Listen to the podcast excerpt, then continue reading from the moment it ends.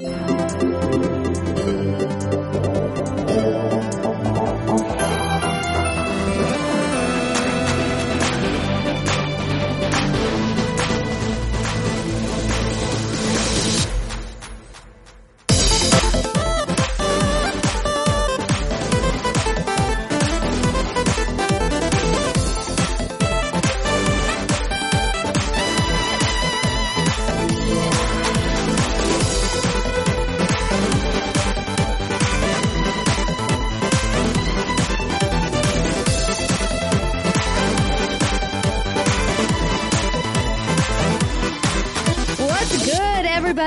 Welcome to another episode of the What's Good Games podcast. I'm Andrea Renee, joined by Miss Christine Steimer. Hello. Miss Brittany Brombacher. Hello. And I accidentally cut to Alanah first. Miss Alanah Pearce is back on the show. Hello, you guys did it. So I was wondering if I had to like join in on that. I'm Nah, glad you did like the thing. Nailed it. Yeah. Well, thank you so much for coming back. It's so great to see you um, in a post IGN world. You're a free agent now. How exciting is that? It's cool. Like I've been doing let's plays and streams and all this stuff that I wasn't like contractually allowed to do, and I kind of forgot how much I miss doing that stuff. It's like it's it's a lot of fun to be able to kind of freely create stuff again, but. Yeah, I always need to clarify. I am starting a new job. I'm just in this weird loo period right now where I'm waiting on a visa, but um, I'll still be allowed to do all that stuff when I start my new job. So it's it's it's been fun, sad but fun. So if people want to watch you stream, where can they find your streams at? So right now I'm swimming, streaming, swimming on uh, youtube.com slash Charalanahzard and also on Mixer. I really wanted to try out Mixer as a platform because I like a lot of their services, but I'm still like kind of trying to get a feel for it. But that's just mixer.com slash Charalanahzard as well, which was, which is my name in the middle of Charizard. Um, but the community has been really, really cool and I'm, I don't know, interested to see how the landscape of streaming changes and like where people gravitate towards because I know a lot of people on Facebook and then there's people on Twitch and it's just this huge interesting divide that as someone who has effectively just started streaming now because I wasn't able to for three years while working at IGN, it's like, what am I doing here? Like, what am I supposed to do? So it's kind of hard to navigate, but yeah, definitely having fun with it. Well, that's cool. We'll be sure to put those links down in the description you. for you guys if you want to check out her channel and pop in there and say hello in the chat. Um, I totally understand what you mean when you say like, what do I do with this? Cause I also was really late to the streaming game, Mm-hmm. despite the fact that I've been working in video games for so long and every outlet I've ever worked at has streamed. I never Mm-hmm. really got into doing it solo. I think of the three of us, Steimer, you're the only one who really like streamed like with, with meaning. With meaning, with gusto. Yes. Yes, I did. Steimer, your voice is sounding uh, particularly sexy this evening. Oh, hey, girl, what's going on? oh, yeah. yeah, I'm like, I should do the Bat Dad streams when my voice is like this, but I have to, I can't do them. Just play through the Arkham games. No, so I've, I've been playing, um, Dream Daddy. Oh, yeah. I made my character, Wa- Bruce Wayne, a hipster Bruce Wayne. So I call him Bat Dad, and anytime he speaks, I do the Batman voice. I'm on board. Very on board. This is very good. Super committed. And actually, we romanced each other. Well, you romanced me. I romanced the male version male of me, version of Brittany. who in is this like game. an alcoholic whiskey drinker, something or another. I don't know. Yeah, he's like the rough and tumble guy. And if you Good sleep video with game. him, you can't romance him. So I slept with her, but alas, it was not meant to be. No. Uh, Can you Never hard like, because I, I never got very far through that game. I should actually play that, but can you like cheat on people? It's like you can romance multiple dads. I think you can try. I actually don't know. keeping it loyal to Brittany. Well, I haven't. No, because Brittany's done. Oh, Because She, once she was too easy for me. I, there was no Oh. more allure to her because I- I mean, she just threw yeah. herself at me, and I was like, pretty well, true. Fine. Like, Wow. Fine. there's Yeah. no more there. There's no more love for her to me. it's complicated. Yeah, Yeah, it's complicated. it's like real Let's life. good games video game podcast, ladies and gentlemen. It is a video game. Mm-hmm, mm-hmm. Yeah, it you just happen to date dads. What's weird about that? Nothing at all. All right. Andrea's I was been just letting you guys go Andrea's- I'm on. like Andrea's sitting quietly waiting. No, I, I was I was just uh, intently listening. I've been told that I need to work on my listening skills, mostly by my husband. Um, Oh my God. working on my. You would think after over a decade of interviewing people that I would have like razor sharp listening skills. No, but I think it's the opposite because when you're interviewing people, sometimes they'll give an answer and I will not be listening to the answer because I'm thinking about my next question. I would argue that interviewing people for a decade means that you are a worse listener because you like, the, the answer isn't for you, it's for the audience watching, right? For the most part. So then you're asking another question and you're just thinking about what the next question is all the time. So you just kind of tune them out sometimes. It's like, that's why you're a bad True. listener. Take that to him. There you go. Is that is that why Andrea's off? Like, yeah, that's great. Okay, moving on. I'm like, "Uh, uh, uh." literally, it really is. She's got a show I like run. to blame it on the uh, internet lag every once in a while, but let's be real, it's because I'm focused on what's next. I love it. Fair though. Speaking of which, thank you for that segue, Brittany. This, of course, is What's Good Games, source for video game commentary analysis and funny stuff.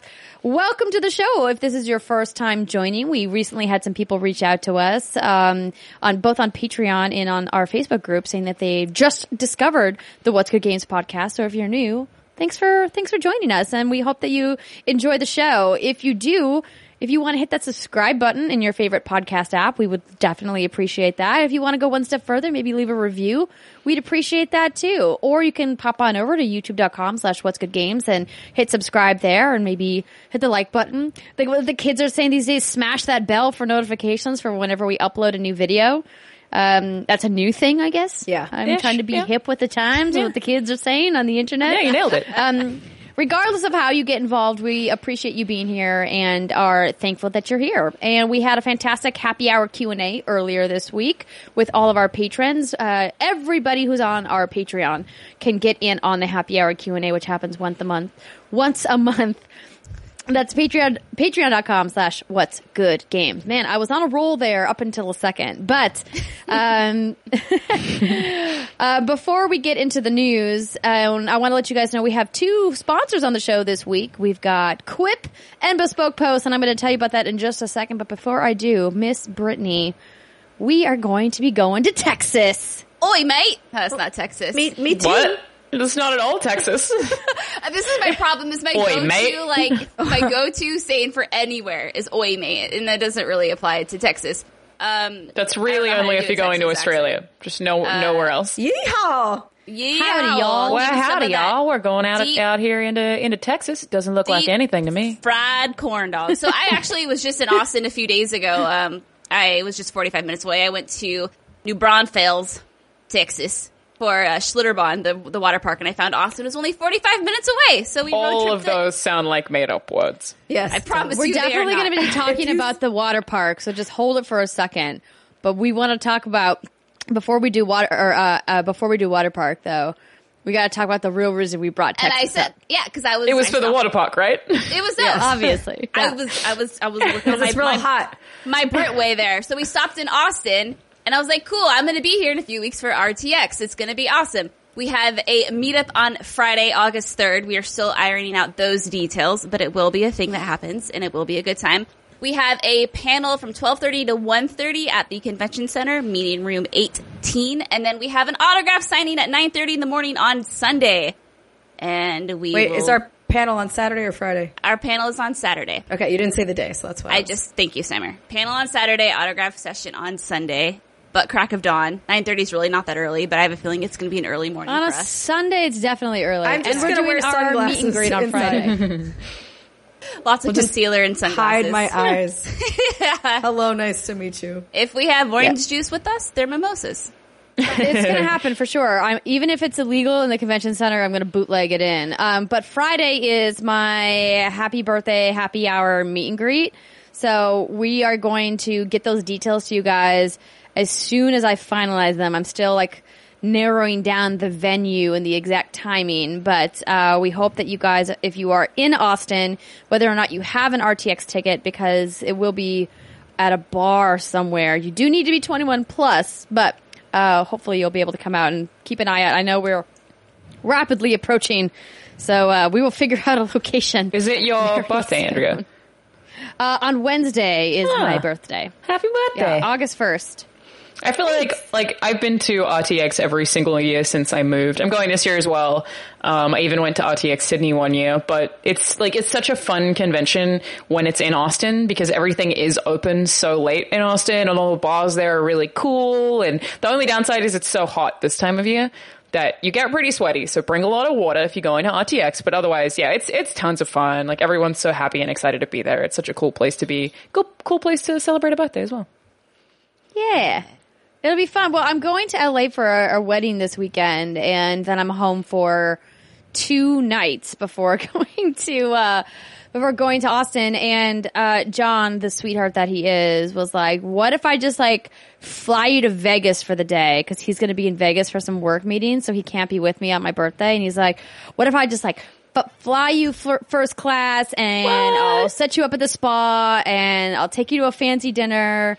And I was like, this sounds amazing. But you know what doesn't sound amazing? Having to fly back from Vegas at 6 a.m. to me- make my flight to Austin the next morning. Oh. Yeah. so I was like, as much as I love you and I love this spontaneous idea, I'm going to stay home. I am going to the spa, but in San Francisco. um, and I think I'm going to meet up with our friend, uh, Miss Alexa Wright, who I haven't seen since E3. Oh, cool. So, um, so we'll see. But Brittany, Yo. I want to hear about the Schlitterbahn. Schlitterbahn. Um, Schlitterbahn. Actually, it's rewinding a bit. That's funny because Jason also wanted to go to Vegas this weekend for a concert, and I'm like, I'm sorry, dude, I can't, I can't do Vegas right now. Like, it's just one of those things. Anyway, so Schlitterbahn. uh, so Schlitterbahn. So the way, the reason we even found this place is because we love doing lazy rivers, and we're like, what's one of the coolest lazy rivers in the U.S. And then Schlitterbahn came up, and What's we're a like, "All right." lazy river? A lazy river, it's essentially think of like you get an inner tube, you sit in a slow moving body of water, aka a river, and you just mm-hmm. kind of like It's like a giant circle, yeah, like a giant track. circle. Yeah, yeah, yeah. And you Okay. typically, if you do this outside of a water park, you can like have drinks and just bring Yeah. a cooler with you. And it's They have really those in time. Australia, but it's definitely a different name. I think it might be a donut. I think they may just call them donuts. That's You're like, awesome. a little bit I like confusing, but And you eat Okay. a donut while you're in a donut. probably. Yeah. Yeah. Why not? Okay, so I'm gonna start using donuts. So we are like, okay, we gotta find some good donuts. So we found the Lazy River in Schlitterbahn, and then found out it's one of the top rated water parks in the world. And so we decided to go very last minute, just maybe like four or five days in advance, and off we went. And it was hot; it was like 105. But you know, we rented a cabana, and there was a lot. Of, we got an hour early access to the park if you stayed at the on-site resort. And we did all the cool slides and all the cool rivers, and it was fun. They had one that was called like Dragon's Revenge, and it was castle themed, and so you got to like walk through this little mini castle, and then you got to like ride this Nice. ride, and there was like fog and shit. It was awesome. Damn, you just changed my life because I'm in Austin all the time because my boyfriend lives there, so I go there all the time. And I had no idea that exists. That sounds like the coolest thing ever. It's only 45 minutes out. That's the Yeah. best. Yeah, That's so great. fun. I want to go to. Schlitterbahn. Schlitterbahn. Schlitterbahn. Schlitterbahn. That's my favorite German metal band. Schlitterbahn. Schlitterbahn. Du hast. Du, du That's exactly what it sounds like too. um, well, that sounds awesome, Britt. I'm glad that you had a fantastic time in Texas, and I love that you guys do spontaneous trips like that. Uh, we keep talking about doing a "What's Good" trip at some point. We'll figure it out eventually. um, but I figure since we're now a little bit deep into the show, we should probably start talking about some video games. we got uh, a, a relatively light news week, but we do have some fun hands-on, and then some of your dear WGG questions later on in the show. But for now, I want to let you guys know that thank you to our sponsor, Quip. You can listen to What's Good Games for free, or you can watch it on YouTube. 100% free as well. So we've talked about Quip on the show before, and I have been using my Quip toothbrush. What was interesting about first getting my Quip toothbrush is that they put this little like packet of information inside, and their whole goal is to educate people about the proper way to brush your teeth because so many people don't brush their teeth the right way. They brush it too hard, they make their gums bleed, or they don't brush enough. And one of the stats that I thought was really crazy was up to 50% of people only brush their teeth once a day. And I was like, whoa, that's a lot of people. Is that because your brushing your teeth just isn't fun? I guess if you had like a boring manual toothbrush, maybe it would be, but guess what? Quip is here to make brushing your teeth fun again. like when you used to have like a little cartoon toothbrush as a kid. That was fun. So Yeah. Quip Quip comes in a bunch of different colors. Uh, you can get it in plastic or metal. I have a silver one. Steimer's got a copper one. Britt, what color did you get? I also have silver. I know it's very sleek. I just took it down with me to Comic Con because what's great about Quip is that it uses one tiny little AAA battery, no cords, no wires, so it's really easy to travel with. Or it's really convenient just to keep on your counter because it's got an adhesive strip that you can go stick right to the mirror. I did that in the in the bathroom at the Marriott, the one right next to the San Diego Convention Center worked like a charm. I never lost my toothbrush. It was great. Um, and they have partnered up with us to give you guys a special offer.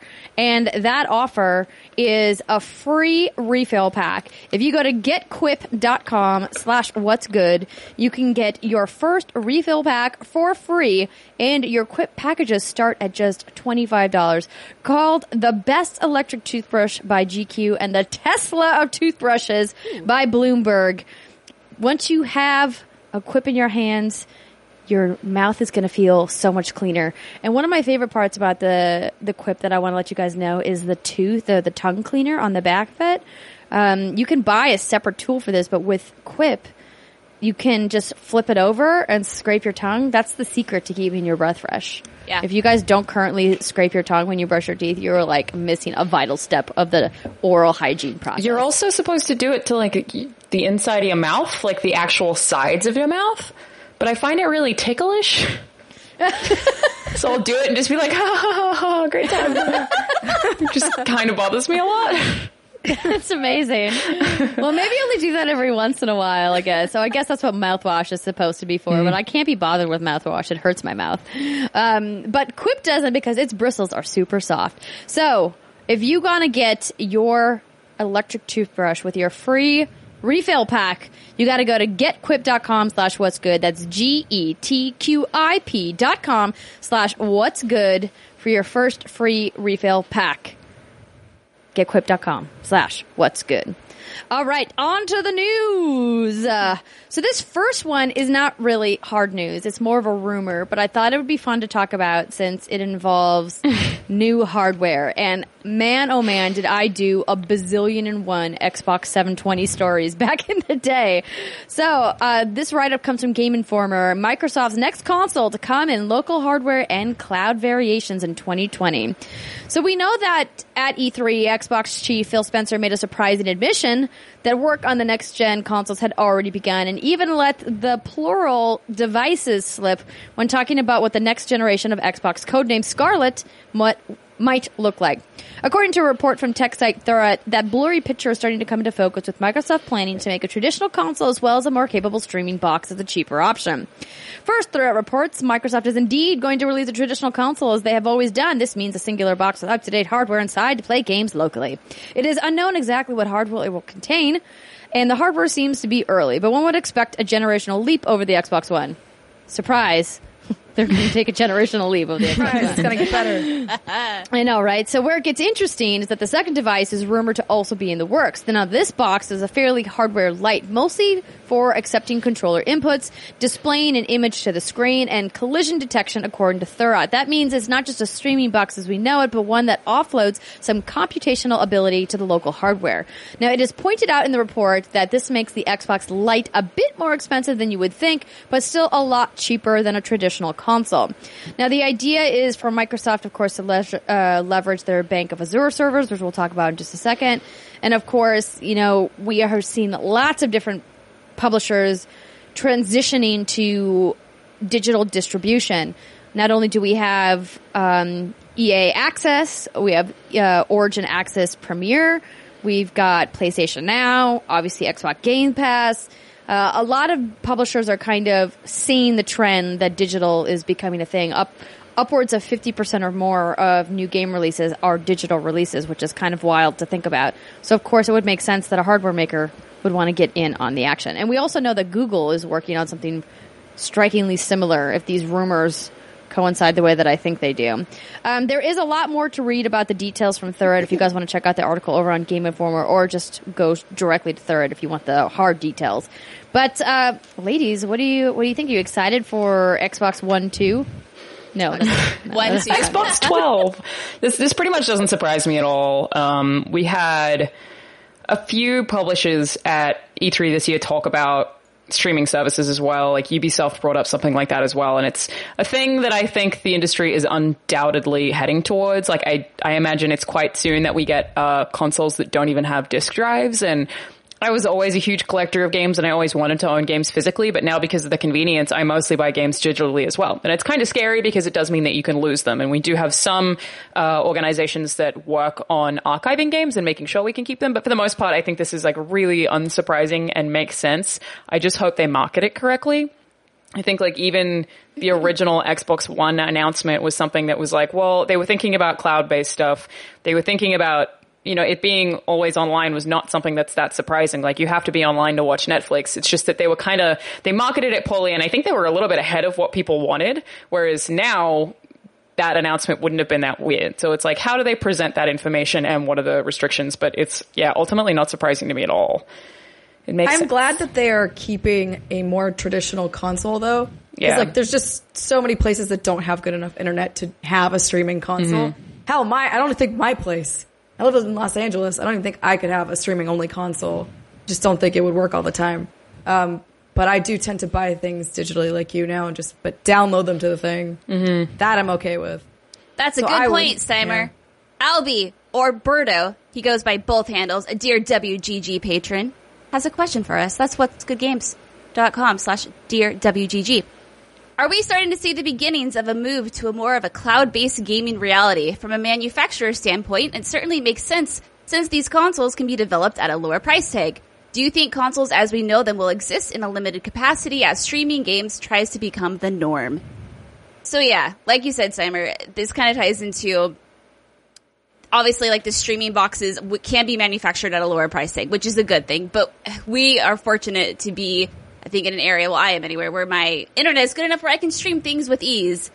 But that's obviously not the case for everyone worldwide. So I can't see a future in the near future where they can just make these lower price tag consoles. It's just it, it wouldn't work in Australia. You know, like there are Yeah. loads of like even first world countries where it wouldn't work. You wouldn't be able to do it in Australia. You wouldn't be able to do it in loads of parts of the US. Like there are plenty of occasions where it wouldn't work, but I do see a future that ends up that way. And I don't even think the lower price tag is really the reason for it. Like a lot of the time, hardware manufacturers aren't making profit off of the hardware, they're making profit off of the service. So the idea is like a streaming service is much easier to sell than it is necessarily a box, or rather it's much easier to retain customers. So if the idea is like you're selling this box as comes free with Game Pass for however many months and you get access to this many games that you can immediately stream. I think that's the part that makes a kind of streaming box appealing is that you are selling a service rather than selling a hardware and that gives you customer loyalty and that's people who are willing to continuously spend money on updating those things that they're already streaming. And I think it's just probably like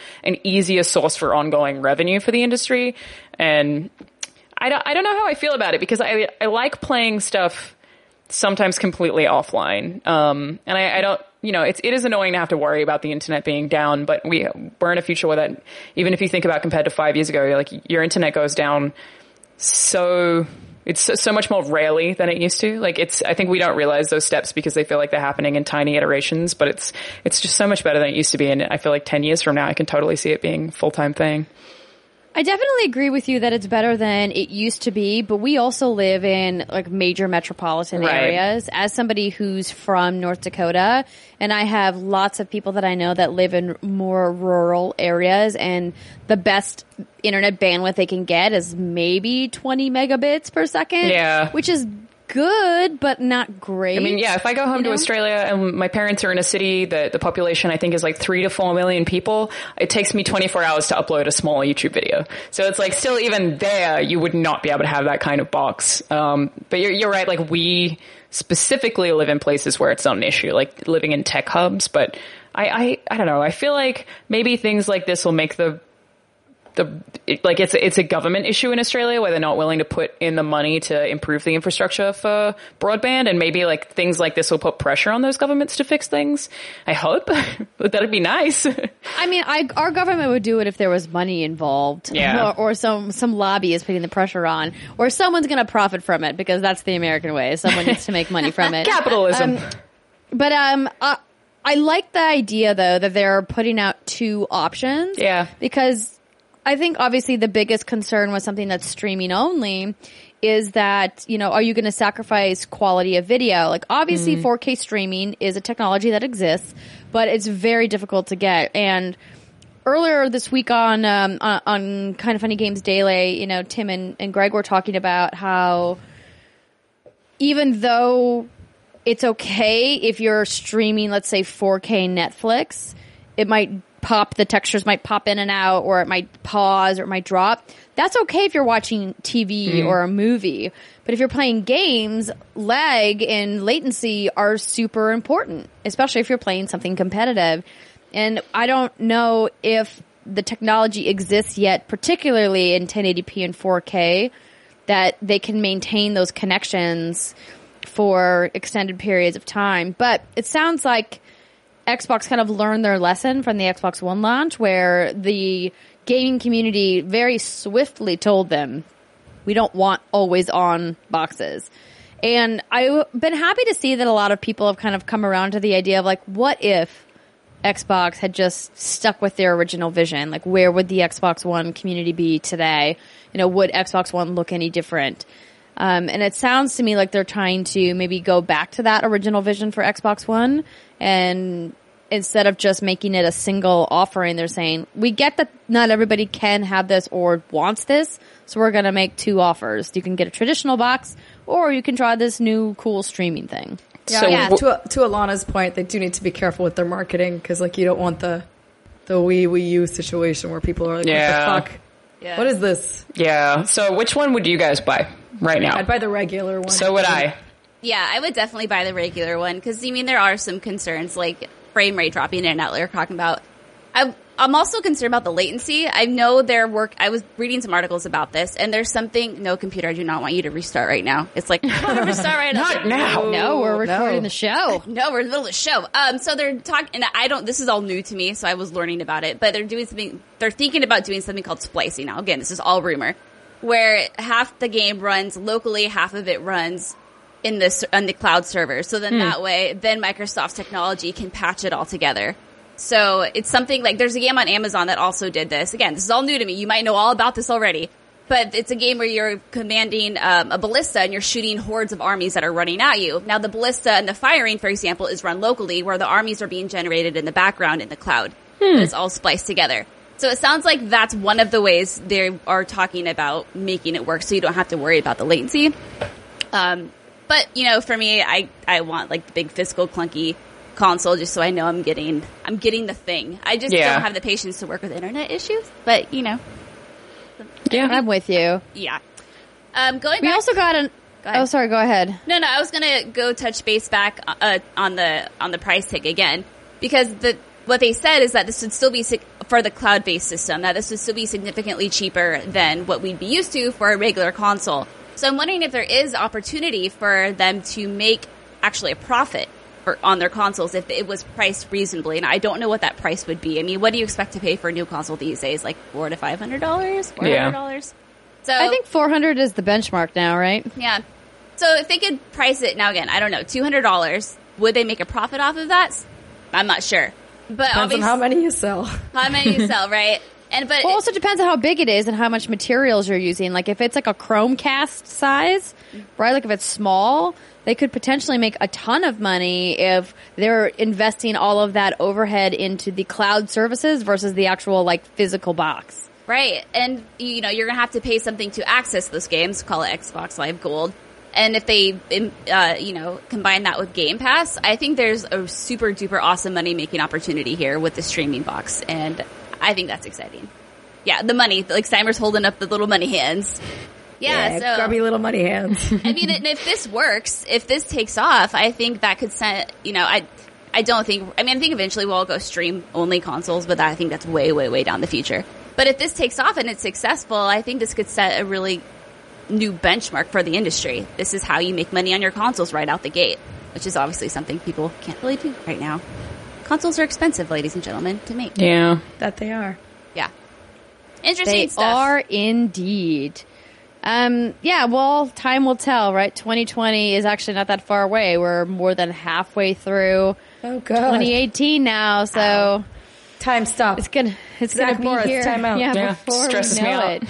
I'm good. Um, but we'll keep an eye. We'll keep an eye on it, and of course, we'll talk about all the latest rumors. What are we calling this thing? Scarlett? Is that just the code name? Scarlett? I guess. Scarlett O'Hara. Seriously, one of my favorite movies of all Scarlett time. Cloud. Gone with the Wind. Oh, so good. um, all right, next story. Rocket League loot drop rates revealed. This write up comes from IGN. Ahead of Rocket League's big summer changes, like the coming introduction of Rocket Pass, developer Psyonix pulled back the curtain on how crate and key drops work. In an official post, they revealed the drop rates for all five rarity levels for items and also painted and certified attributes. Uh, these drop rates range from 1 to 55% depending on the rarity. And they have been in place since the crate and key system was introduced in September 2016. Every single crate and crate series uses these rates, as will the next crates Psyonix plans to bring to Rocket League later this summer. As outlined by Psyonix, the system uses a three-step process to distribute the crates. And uh, there's like a big quote on their page about exactly how that system works. But Psyonix definitely didn't say whether or not it has any plans to alter these rates, but it did hint at the possibility. The post concludes by saying if any changes are made, they'll of course post it on the Psyonix blog. Now I'm bringing this up because there has been so much chatter since last fall about microtransactions and multiple countries pursuing the legislation around gambling and microtransactions in video games. The ESA has come out here in the United States and made statements about how they don't deem microtransactions to be gambling, but we've seen places like Belgium that have taken a stand on it. There's also been legislation proposed in places like Australia, like France, and a variety of other countries. So it's interesting to see that finally um, an American company has come forward and said, "Hey, you know what? Let's let's be transparent." We've talked about how China has instituted a mandatory mandatory policy about listing drop rates, but that's not something that really exists anywhere else that I'm aware of. But I don't think it's a bad thing. I think it's good. I think transparency is always better than not. I honestly don't think that the drop rates are going to affect how much people buy at all. If anything, it might help them. When people are like, oh, 55%? Oh, that's actually not that bad. Like, it might legitimately encourage people to do it more. Knowing that a black market item is a 1%, they might be like, oh man, I'm going to dedicate Now I want one of those. Now I've got to get one of them. Yeah. Yeah. I mean, I agree. I don't think this is going to, like you said, change the amount of people. So are these, because I was a little confused on this, these crates are p- things that people buy with real money? Is that how it works? These crates? Yes. Yes. So the Okay. so the crates are and the crate system is uh like a random drop. So it's an RNG. Okay. Uh, with the crate system, and I believe the crates are ninety nine cents to buy a key. So you like earn the crates and then you buy the keys. I have to look up exactly how the system works, but it sounds very similar to the Paragon system where you can like earn both in game periodically. But if you want to open more, you buy you buy the the, the crates and the keys.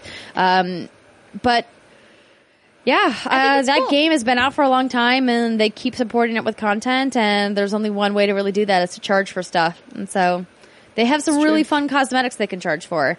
I just come, I just always come back to like the RNG aspect of it. Like, I would rather it be like, here's the skin you're buying, or here's like the shader you're buying, or whatever the cosmetic item is. I just don't like the uncertainty of blind boxes Yeah. particularly if there isn't some kind of system in place to prevent you from getting drops that you already have in your inventory. Yeah. Mm-hmm. Doesn't feel good, man. Feels I'm bad. surprised that a Feels bad, man. is a 55% drop. That doesn't seem like it would be rare. I know. Well, rare is usually the bottom. I thought like common was. Doesn't it go like common, uncommon? it's a- I mean, for this, it's Maybe I played too much rare is the Pokemon in my day. But yes. anyway. No, this Rare is cool. isn't I, that rare. I, I think transparency is good. Honesty is the best policy. Just good to know. Like, what are my odds? Cool. You're not trying to be a sneaky squirrel on me. Thank you. Sneaky squirrel. And it does, even though it is still technically gambling, like you don't know how much of a certain thing that you're going to get, it makes, it does make it seem slightly more ethical. Like I, I would be happy to see more, uh, devs putting out stuff like this. Totally. Yeah. Same. If you're gonna Uh, make me wha- pray to RNGesus, tell me how much I need to pray to him. How much money do I need to give him, please? Like, what? Do you need to make a blood sacrifice? don't do that, kids. No, don't. No, Keep your don't. blood Yeah, inside your body. All right, it- last story from the donating news section. Sorry, Steimer, you were talking about donating blood? I said unless you're donating blood.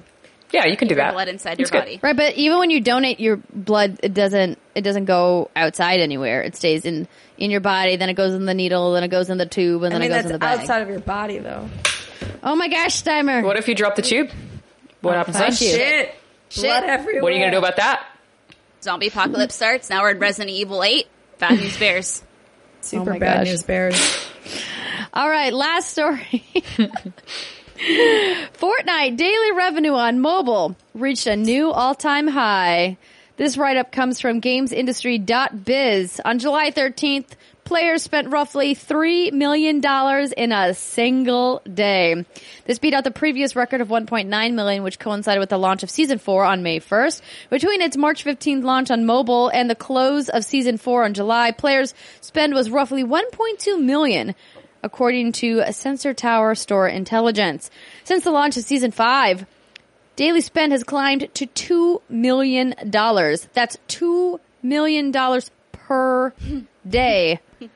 60 plus million dollars a month. This represents a 12% increase on the previous 10 days. So if you haven't bought stock in Epic Games, you might want to. Wait, are they a publicly traded company? They aren't. I don't, know, think but I know Epic Tencent is. owns- Yeah, I think Um, it's Tencent. 80 or 48%. Uh, Tencent is a minority stakeholder. I know because I was, mm, excuse me, Andrea, um, Tencent is not a majority stakeholder. They're not I a was, uh, majority, but your- they do have a large amount of shares. Yes, they do. They because I was your wronged on Kinda Funny Games Daily because oh. I said that they had a controlling stake because I thought they had Oh, fifty one percent. They don't. I think they have like So I'm, I'm just going to turn it right back at Yeah, you. I thought be it like, was they have thirty no control. Something. It's like f- last I, it, it was forty, and then I believe it's forty eight now. But That's um, insane. What the current updated numbers are, I don't know off the top of my head. You'd have to look it up. The first one's But coming to currently, Google Fortnite 40, Mobile is only available on iOS. So this is the thing I wanted to bring up. That it's bananas that they're making this much money just on iOS without an Android Oh, yeah. release because Android is obviously the dominant mobile platform worldwide. So once they finally get their Android version out, which is like, what, what's ta- what could possibly be taking so long? Oh wait, there's, There's like a lot of 800 different. Android devices. That must Yeah. be it. Yeah. Um, It's hard to test. but I mean, but like, listen, it's fucking Fortnite. If PUBG can do it, so can they. This is awesome. I'm just so happy for Epic Games. Like, this is cool. And it's, what I love about it is that they're having so much fun. You know, we just talked about this. Was that last week with the hamburger or whatever the hell it's called? Yeah. Oh The yeah, Jar before the launch of season five. Yeah, yeah. They're freaking taking things from their games and putting it, you know, Worlds Collide, uh, and, you know, big old burgers in the random desert, and they have pinatas scattered about everywhere. And they're just having so much fun with it, and that's just so cool to see. It is. It does feel like you know a company that has been kind of a good guy. like it does feel like most of like what I know of Epic has been really positive, and them having all the success is actually really cool. It's like they just seem to be hanging out, having a great time, making engines, and now they have this incredible game. This is a random addition of them being a good guy. I forget the name of him. He's like their tech lead, but he's. I'm glad he's getting even more money because he like just bought a bunch of land in North Carolina so that people could not develop on it. He basically was just like, "No, I buy this land and I preserve it." And I was That's like, good "Yeah, Epic." that's awesome." So now I'm like, "Yes, make all the money so that you can just keep doing that. By Um, the country. Buy the country. Just do the whole thing. It. Get rid of all of it. Let's get it." Yeah, that's awesome. It's cool to see. Yeah. So apparently Tencent owns yeah 48 percent of Epic Games. So close. Yeah. Crushed it. Tim Sweeney, I believe, is the man I was thinking of. It's it's Yeah, the guy crazy. who runs all of it. So I guess Fortnite's Um, not in China yet. So um, it says, like the article I'm reading right now, which is on Fortune, said Tencent plans to bring the game to China, which is going to just make it infinitely more profitable. Um, most recent stat that it has here is that the game had sales of 223 million in March alone. That's so much money. It makes you wonder, what am I doing with my life? Making $2 million a day. I don't know, but you're certainly No. not making enough to buy a 7,000 acre forest. That's true. just because. Patreon.com slash what's good games, ladies and gentlemen. Help us buy a forest. Truly We're is just the trying goal. to preserve the earth. um, before we go into our first break, I just wanted to read this one headline from VentureBeat because it just kind of made me chuckle, but also like, of course, this is going to be like the most obvious of obvious headlines. Um, porn and games are the biggest drivers of VR revenue. Surprise, surprise. About right. Um, Sex Like Real, which is the name of a company, said it analyzed the July 6th leak from. Wait, what's the leak? A porn app company, according to analysis. I've skipped a paragraph. Whoops. Uh, Some leaky games porn. and- Can you hold Games and porn are the biggest drivers of revenue for the fledgling virtual reality industry, according to an analysis released by porn app company Sex Like Real. How do we all know that? Well, that remember that Steam games leak that happened? All that Steam data that kind of just like made its way onto the internet. Um, that's where some of this analysis comes from. It says it found that 481 VR games released since 2016 have generated 50 million dollars in sales, and it found that 6,000 VR videos released to date have also generated 50 million in revenues. If you add revenue from PlayStation VR and Oculus Home, game revenue tops $130 million. Now, while that may sound like a lot, that means the VR games in the past few years have generated a tiny fraction of the revenues of the game industry, which is expected to hit a massive 125.4 billion in 2018, according to Newzoo. Now, this data clearly shows that VR games and VR porn are the biggest consumer markets and thus key drivers of virtual reality. Now, in many ways, that's no surprise since games and porn have reportedly driven sales of many consumer electronic products, going back to the video cassette recorder and the first personal computer. I was going to bring that up. It's like, so I tried VR porn once when it first came out at CES and it was terrible. It was really, really Wait, you tried it at CES, like in front of people? Oh yeah, Yeah. they had tons of it at CES. I remember What? That's this. so It's awkward. Vegas. It was super awkward. I think I was the only woman in the room as well. Like it was really weird, but it was really bad because like perspectives were really weird. And so it's like someone gets on top of you and they look like a mountain and you're just like, this is not, none of this is right. it was really bad. And apparently they fixed it, but like even then I was like, I really genuinely hope that VR porn succeeds because if it does, VR will succeed. Basically, as soon as you have porn on something, that hardware is fine. like the same thing happened with VHS. Like as soon as you can get that to work, then that hardware, like people will continuously iterate on it. People keep improving it, trying to get it into more households because it's so profitable. So it's like, if we can get porn to succeed, then games will also start succeeding more as the hardware is refined. It's like, true. just figure that out and then everyone's good.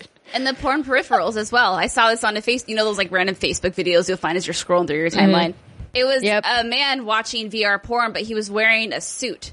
And on specific parts of his body were sensors that would activate um, as he was watching this PR, uh, PR, VR porn, um, like on his like nipples. There'd be like little like vibrating sensors and other parts of him. Like, dang, the future is here, ladies and gentlemen. They had- Dude, it I sounds have- like Ready Player One, which we're going to talk about later. Yep. At, in, uh, at GDC, there was, I think it was for Rez. There was one of those bodysuits that I you could played wear for that. Rez Infinite, and it was like it would like vibrate Yeah, with the music. Like same thing. Someone probably used that for a sex porn thing later. Uh, it wasn't that. No, because I actually used the suit. I got in the suit and Mm-hmm. I, I did the thing.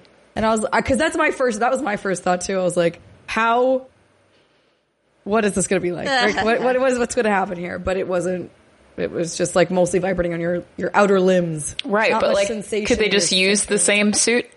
Like, I, maybe they could have. maybe it has I mean, dual I'm purpose. not going to tell you what to do with your time, sir. Whoever takes that suit home. I don't know where that suit lives. Is Mizuguchi? I don't know if we want to know. I don't know if we want to know that. Feature. Oh my god. Well, I just wanted to drop that in there because I thought it was uh, interesting. Uh, not that we all didn't know that porn and games go hand in hand, Avi. Um, but we're going to take a short break right now. Um, and when we come back, we're going to talk about some games that we have been playing. So stick with us, and we'll be right back.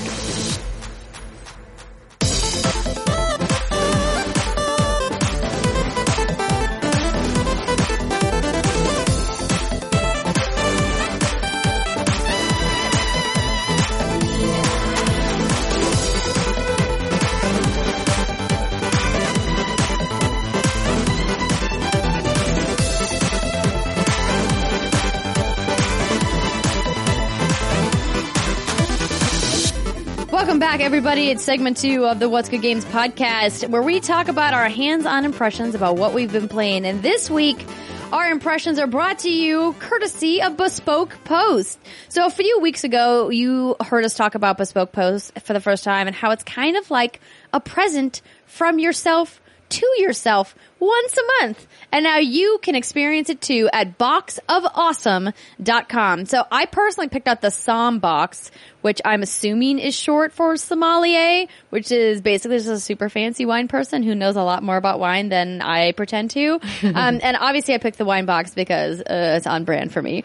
Um, and I wanted to just tell you guys that I bought this box or I, they shipped this box to me and I honestly thought that I was going to be like, uh, they're not going to have anything in there that I don't already have. But whoa, was my mind blown because the uh, the can of proprietary uh, gas that you use to preserve your wine has changed my life. And they also gave me a really fancy wine key, and you just can't have too many wine keys. Uh, which is essentially another word for a bottle opener. Okay, I was like, Um, what's but a I- wine key? Yeah, well, that's like the server terminology for it. Um, because when you work in restaurants, you open a ton of wine bottles a night, and you have to get the one with the hinge in the uh, in the lever to make sure you don't break the cork. It's it's beautiful. I really love it. But um, I wanted to tell you guys a little bit more about Bespoke Post. So they scout out quality and unique products around the world, delivering them to you every month without high retail markups. So to get started, you guys need to visit boxofawesome.com. Answer a few short questions that will help them get a feel for the kind of boxes that will go best with your style.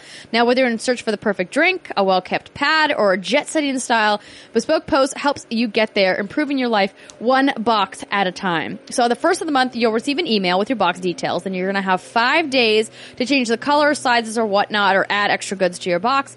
Now, if you're not feeling that month, if you're like, well, my budget's a little tight this month, or you didn't like what they picked out for you, no worries. You just skip it. So from barrel aging kits to limited edition cigars, weekender bags, to classy dope kits, and of course the Som kit that I was talking to you guys about, Bespoke Post offers essential goods and guidance for the modern man or woman. So, if you guys want to receive 20% off your first subscription box, go to boxofawesome.com and enter promo code what's good at checkout. That's boxofawesome.com. Promo code, co- code what's good for 20% off your first box. Bespoke Post, themed boxes for guys that give a damn. Steimer, have you used your, uh, Moscow Mule copper mugs yet? Not yet. They're uh, like they're all washed and up there. I just haven't been. I've been moving around too much to make a drink. but I Life it and such. Nice. I'm gonna look it up. What's, what's the website? Boxofawesome.com. I got But I- the aged box, which is the whiskey one. It comes with these really cool little whiskey. I think the official name is tumblers. I would call them glasses, but I think people would laugh at me. And it's cool. They sit on their side and then they like spin, and it's really neat. Like that's pretty. I've never seen whiskey glasses like that. And then it This comes stuff like these- is fancy. yeah, it comes Yeah. with this little it? thing that you stick in your drink and it makes it smoothie. Leave, leave it in there for eight to ten days. Like it's called a stave, I think. Andrea, you probably know more about it than I do. Little honey hmm. oak thing. I don't know. It's really cool. I'm digging it. I'm a Yeah, fan. what's great about it too is that you don't just have to get it for yourself. If if you have somebody in your life, like my husband, who is eternally difficult to shop for because he buys himself whatever he wants, uh, they have some really fun ideas for boxes for gifts for people too. So you would sign up, you know, get twenty percent off your first box. Either keep it for yourself or maybe you want to give it away. Who knows? Again, one more time, boxofawesome.com promo code. What's good? All right, so we have been playing some stuff. It sounds like all three of you have been on the Octopath Traveler train. So do you guys want to start with that? Some more impressions now that you've gotten some more time with the game. Uh, has anybody finished the game?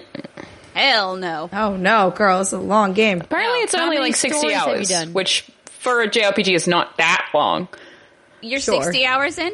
No, apparently that's how long it is. Oh, I was like, girl. Yeah, yeah, no. no. Um, I have traveled my Octopath. So I am maybe now like 16 hours in. Mm-hmm. I have six of the eight people, companions, the travelers. And I, I we were talking about this yes, yesterday, which was Monday, um, the happy hour Q&A live stream with Steimer. And uh, at fir- like obviously the game is beautiful. They're calling it HD 2D and the music is just oh my god, like sex for the ears. Beautiful, beautiful game. So the first the first jarring thing though that I noticed was once I completed chapter 1 of one character and then I recruited another character and finished their chapter 1, there's no interaction there between the characters and there's no like commentary on what that character is going through. These characters are very much experiencing their storylines separately. Now, from what I've heard, is down the line there is some interaction, but it's not like a great thing. It's not a great amount of interaction. So that was a little jarring for me at first. I was like, oh dang, like I want to know more about these characters. To me, in a JRPG and in a story specifically like this, I want to see how these characters interact with each other, how they grow, how their relationships develop. And so far, I'm not seeing any of that. I'm just seeing individual growth in the characters. But now that I'm kind of over that, I am really just digging this game for what it is. It's just a beautiful throwback. Um, I do. I was talking to Steimer also about this yesterday. I almost kind of wish, like, I understand, like, it's a cool thing that you can go recruit your characters as you want in what order you want. And I understand to create dialogue for character A, character like E, talking to character C for the first time, that'd be really hard to draft all those possibilities up. But I kind of wish that they had taken a more linear approach in terms of the characters you recruit and in the specific order you recruit, so they could have built that character interaction in. Uh, but other than that, I'm still really loving it. It's just such a fun game to sit down and play, especially on the go on the Switch. Yeah. No, I, obviously I agree with you, and I we talked about this yesterday, but um, it's just like it's such a bummer because the characters are so unique and interesting. At least the people that I've recruited so far. And I'm like, man, like, what would you talk to each other about? Like, that would be kind of interesting to see Right. like, how you would play off of each other, or what you would think about, like, what the super religious chick would think of Primrose. Like, what, like, I would be interested to see that, but instead, they all just kind of following the leader around the map, um, and they don't really acknowledge that the other ones exist, which is sort of weird. Like, you fight the boss battles together, but it's like I was alone. Yeah. Yeah, yeah. You fight the boss fight, you know, together, and then after that, and the cinemat or the um, narrative starts up again. They're all gone. It's just that character again. It's like, where'd everybody go? Yeah, it's it's a really interesting game because like at the start you're right, it's like it's beautiful. The characters individually are really interesting. I really like the battle mechanics. I even like the way that the different party members, the abilities they have can work off of one another. But you kind of get to this point that I've seen everyone get to and I think I'm about 20 hours in. That it's like it starts to feel a little bit repetitive. You realize just how often enemies spawn when you're traveling and you're like, "Oh, this is a lot." And you get to that point where you realize that there isn't any character interaction. And it's it's it's almost like obviously not intentional but it's almost like it feels a little bit misleading. Like if someone were to re- write a review of the first five hours of the game versus the full game they'd be so so so different. And i i want to encourage like anyone who likes any kind of rpg to try it because it's beautiful it's not that expensive and it's it, just listening to it like i had it just running on my TV one night and I just left it on and I was just sleeping to the sound of this town. That was really nice. it's really, really cool. But yeah, it is, I think not as deep as I initially thought that it would be. Right. Um, but I still like it. yeah, someone was like, "Would you consider this to be a game of the year contender?" And I think like an RPG game of the year contender, sure. Mm. But I think for it to be considered a game of the year contender overall, there would have had to been like that deep narrative with the character interaction and see that overarching story and how they all unite. And like you said, you you were talking about Steimer. I want to see how Primrose and the scholar interacts, or the thief and the merchant. You know, like stuff like that. I would love to see that because these characters are so interesting. But Alanah, oh, sorry, go ahead. No, no, that's it. Yeah, oh, Alanah, you said it, what, this game's not that expensive. It's sixty dollars. What do you mean? It's a regular regular price game. Yeah, I suppose that is in the US. it's like, I still have this thing in my brain where I'm like, $100 is the price of a video game. but I guess No, $60 it is. It's a regular price the of a video game, but I'm just saying it's on par with like a triple regular AAA game. Yeah, again, in Australia, they're 100 All games forever. Yeah.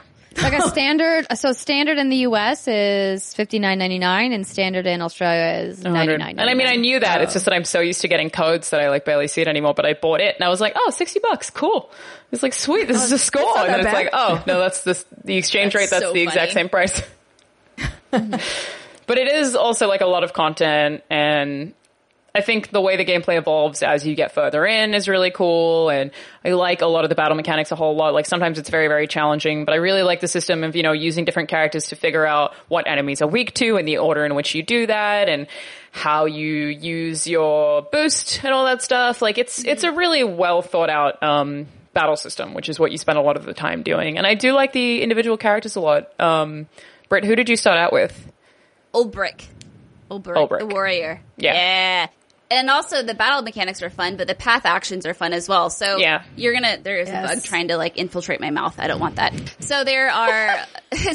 Why not? I don't know what this little fucker's problem is. He's like dive bombing me left and right. Oh my god. Okay. So, so as you go across the town, you're gonna find side quests, and um, you know all you do is you w- approach these characters and you talk to them, and they like have a problem, and it's like maybe a few sentences long. And then that's it. The game doesn't tell you what to do. It doesn't tell you where to go or anything like that. And then I was like, how does this work? That as you play and you acquire these characters, you have path actions. So some characters can scrutinize people, aka gather information from them. Some people can steal. Some people can buy items. Some people can allure people. You can challenge people to duels. And it's through those characters and their specific path actions that you can solve those side quests. And that's a fun mechanic too. Oh god, I was doing the real annoying thing where so Jackie and I were playing this on the pl- on the train down to San Diego, and I was like, oh man, I want to steal. Like I want, I'm such a klepto in games. I'm like, I want to steal all the things. Let me steal them, but I won't do it unless it's like Eighty percent. yeah, like 80% or higher. I'm like really picky about it. I'm at But- 100%. then then it would be like I just kept rolling really shitty, basically like the RNG whatever dice roll in the back, and it kept like fucking it up even though it was eighty percent. I was like, bah! what And I happens would when just you mess it- up? It's really not that bad, but like they're like, hey, you shouldn't do that. And I think if you fail it, You lose town a few morale. more, not not for the so I think you have to fail stealing four times, um, and then it will neg- negatively impact your reputation with that town. If you miss it once, it's fine. But I still was like, no, my perfect record. So then I would I would restart because you always I always save right before I would try to steal from someone. Well, smart. save scumming. You save scumming, but with thievery. That's what that is. yes. Mm-hmm, mm-hmm, mm-hmm. yeah, I'll Is only do it if it's like eighty percent, and I, I've never failed it four times. But I, you know, you know, when you go into one of the taverns and they're like, "Oh, pay to fix your reputation," and they're like, "Your reputation's fine." And I'm like, "You're damn right it is." Wait, what? You could do that? Yeah, Yeah. In the tavern. Oh, yeah, that's not as scary then. yeah. They don't just know. permanently Okay. hate you. You just pay them I off. can pay people off. Money fixes all. But it's problems. also like in a game where you're, you know, solving problems and saving the world. It's always just like, why, why are you guys really that mad if I steal a berry off of you? Like, I'm doing a lot for society. I'm helping. Like, you Well, should the just be thief giving isn't, this to me. but The thief's really just in it for Oh himself. yeah. Yeah. RPG townsfolk are dicks. It's Yeah. like, hey, I'm, you know, I'm going off on this journey. I'm going to save the world and everything. They're like, okay, but um, excuse me, since you're not staying in our town anymore, we got to start charging you for hotels. And it's Yeah. like, fuck you. This is how you show your appreciation. It's like the end of Fallout 3 is like, no, I'm sorry, no one else could possibly do it. Like, I get that you're friends with a super mutant, but you have to die. You're like, but, but, Yeah. but why? But why? why do I have because to do that? because it's how it was meant But to I be. did so much stuff. Why do I? That doesn't make any sense. Yeah. They're like, too bad. Guess you're gonna die. It's like it's and then how, how he, when they patched it, he super guilt trips you. Yeah. he's like, "This was really your journey to complete, Yeah. but I guess, Yeah. I guess I'll go in this room." You're like, "Fuck off, Fawkes! What are you talking It about? It won't hurt you. What's the problem? Why are you being so mean to yeah. me?" All right, anyways, we got off tangent. But anyways. Yeah. All right. Those are my opinions on the Octopaths. yes, I echo Good video game. those opinions. It's a good video game. Cool. There you go, ladies and gentlemen. So Alanah last week on the show, uh, Britt tried her damnedest to explain to me, and Steimer also hel- helped about what what JRPGs really are from like a gameplay perspective, like kind of what defines the genre and like what they love about them. And I'm just like, You haven't even played like a Pokemon game? I mean, I played a little bit of Pokemon X on 3DS. Um, I've played a little bit of um, Final Fantasy, one of them. Was it Yeah, nine? I, I played. I played. I, I dabbled in a little bit of Final Fantasy 15, but that's not very traditional JRPG, right? Right. Yeah. and what was the one you Um, played with Alexa? Yeah, I played nine. Final Fantasy 9 on PS4, uh, the or remaster. Um, I have played a little bit. Uh, well, would you, would you call Battle Chef Brigade JRPG? Mm, No. maybe Nah. not. No. Ish. Um, basically, like it's the like the turn-based battle system that I'm just kind of like I don't know. We'll see. So did you But, like 15 um, then? I didn't play enough of it. Yeah. I was gonna go back when the Royal Edition came out and really kind of like sink some time in, and then I just went back to playing Destiny. Oh, there you go. There you go. as I'm been holding my hunter symbol from Destiny necklace. Um, but uh, I digress. Uh, it was an interesting conversation. If anybody out there listening or watching missed it, uh, it was a, a fun conversation about JRPGs. And some people did reach out to me and be like, "I'm with you, solidarity." And then other people were like, "You've been missing out your whole life," and I was like, "I know, it's fine." uh, there's plenty of games. There's plenty of games in the sea, uh, as the saying goes. It's true. Famous saying. Gandhi, I It's a believe, good said saying. that. There's yeah. so many games in the sea. Don't Yeah. worry about JRPGs. You're fine. Exactly. See, it rhymes. Yeah. Um, let's talk about something else that Britt is passionate about. Resident Evil 2. so, obviously we saw this game back at E3. We talked about it then, but I didn't get a chance to play it because I was stuck on stage most of the show. And I finally got a chance to get hands on with the game at San Diego Comic Con, where of course Capcom announced the collector's edition for Resident Evil 2, complete with the statue of Mr. Leon Kennedy and a bunch of other stuff. Yep.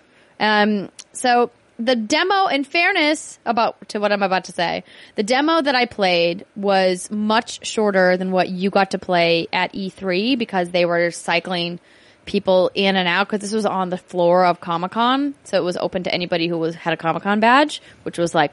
200,000 Wow. people. um, but I wanted to go and check it out, uh, to see what the hype was since it clearly won best of show, uh, despite the fact that it didn't win any of the solo categories below it, but I tried won telling you, but it's fine. No, it's okay, and you did, but I, I was like, I and I'm holding my ground.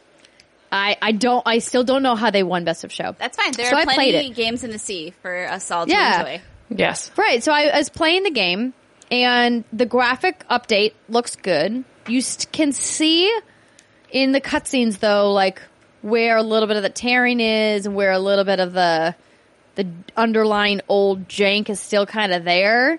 So I was a little bit surprised that it wasn't uh, a little bit crisper. Uh, certainly looks like night and day better than the original did. Like there's no disputing that. But I guess when I look at something like a project like this, I was anticipating it to look like any other major AAA release, and it just doesn't quite look as good yet. Now I don't know if that's a byproduct of the code that they have at Comic Con hmm. of what they were running it on, the type of monitors that they have, or if that's just the way it's going to look. I didn't notice anything like that. Like it's it's in the RE7 engine, which like is kind of it's it's a solid, but it's like I don't feel like it was mind blowingly good looking, except for the environments. Like I feel like some of the characters did look kind of stupid. Um, but I didn't have any screen tearing or anything like that in my RE2 demo. So I didn't either, but to be fair, when I played it, I was on Capcom stream and I was just so freaking excited to be there that I could have overlooked everything. maybe same. Yeah. Yeah, like I am just such a fan that I was just so excited to be holding that controller that I, if there is a demo ever released, I would like to actually play through it with use a critical eye. But Yeah. yeah. So I don't know. Maybe I had screen tearing in mind, but I don't remember. Well, and of course, I'm going to be more critical as somebody who's new to the franchise Right. and does not have any kind of fan allegiance to the franchise whatsoever. Um, and all, and I'm going to say, of course, that this is me being nitpicky, and that it's clearly not final code. The game has development to go. Um, so that's just one thing that I noticed. Um, I had never played this game, and so the things that I thought they did really well, of course, as per Resident Evil, old school in particular, Resident Evil, um, the atmosphere building is is fantastic. You certainly have a lot of things to run around and look at. You know, you have the audio design contributing to atmospheric development and really kind of giving that that spooky, scary feel, even if there's not any enemies like in sight. Like you always feel like they could be lurking around any corner at any time. And then when you do have an enemy encounter, it's very like gruesome. Uh, there was this one encounter where I was lifting up a steel door and uh, there was another um, RPD officer underneath there and Leon's like trying to pull him out to save him and you're like pulling him by the arms and something else is clearly pulling him on the other side and then you manage to get him free when you pull him out all the way. His bottom half is missing. Oh, yeah. And his like guts are like spilling out of his midsection and I'm just like, oh, this is so gross. Why am I playing this game? um, It's also like every But- shot that you take stays, which I really, really, really like because I don't think that was a thing in seven. Or not know that I noticed at least. It's like every everything that you shoot, like you can see it just stay in their face, and I like I love that so much. It's Yeah. very gross, but I'm a fan. Such a gross game, but I I don't like love very it. gross. I love Yeah, no, uh, I mean, yeah, gross is definitely not for me either. The part about the de- the demo that I really just had a hang up on was the uh was the traversal. And I don't know if this was a camera thing or if it was um it just kind of like felt a little sticky. And what what I mean by that is turning like I couldn't turn quickly. Uh, because I didn't try to fight. Like I got into this hallway sequence where there were a bunch of zombies and I could have tried to shoot them all, but instead I just decided to run. I was like, I'm just going to get out of here. Um, and I felt like when I'm, the camera was moving around, first off, it was incredibly dark. I'm holding a flashlight. I can't see anything. And like, he just turned so slow side to side. And in a situation where it's like heightened awareness, like you're, you're like panicking because they're, they're like, the zombies are making noises in your headphones and they're coming after you and like there's got blood on the screen and, uh, I felt like I wanted to have better camera control to see what was around me, particularly for a third person game. First person, I would understand why I would maybe feel a little bit more frightened because you can't see what's behind you in first person, right? But like third person, you're supposed to be able to. And, and I don't know if that's like Resident Evil camera style or if that's just for this demo. So Resident Evil Seven was first person. Um, this is, I think. Well, gosh, Alanah, you, you're a Resident Evil fan, yeah. So what was the last over the shoulder Resident Evil? Was it six? Yeah, it was six. Six, but this is obviously using the Resident Evil Seven engine. Yeah. Um, I I faintly remember that as well being an issue. So something I I think if I go back and watch my stream, I requested um a, a like a button prompt right where you can. I, it was in some of the other Resident Evil games where you just tap like something on the um, analog and another button and you do a quick turn so you can quickly turn around and jolt. And I think that is a necessity in the Resident Evil games because it is an intense game. And sometimes you need a GTFO and like collect yourself because there are zombies approaching you. And the tank controls are something that were in the old Resident Evil games. Obviously, none of us want that in this upcoming game. That shouldn't be a thing.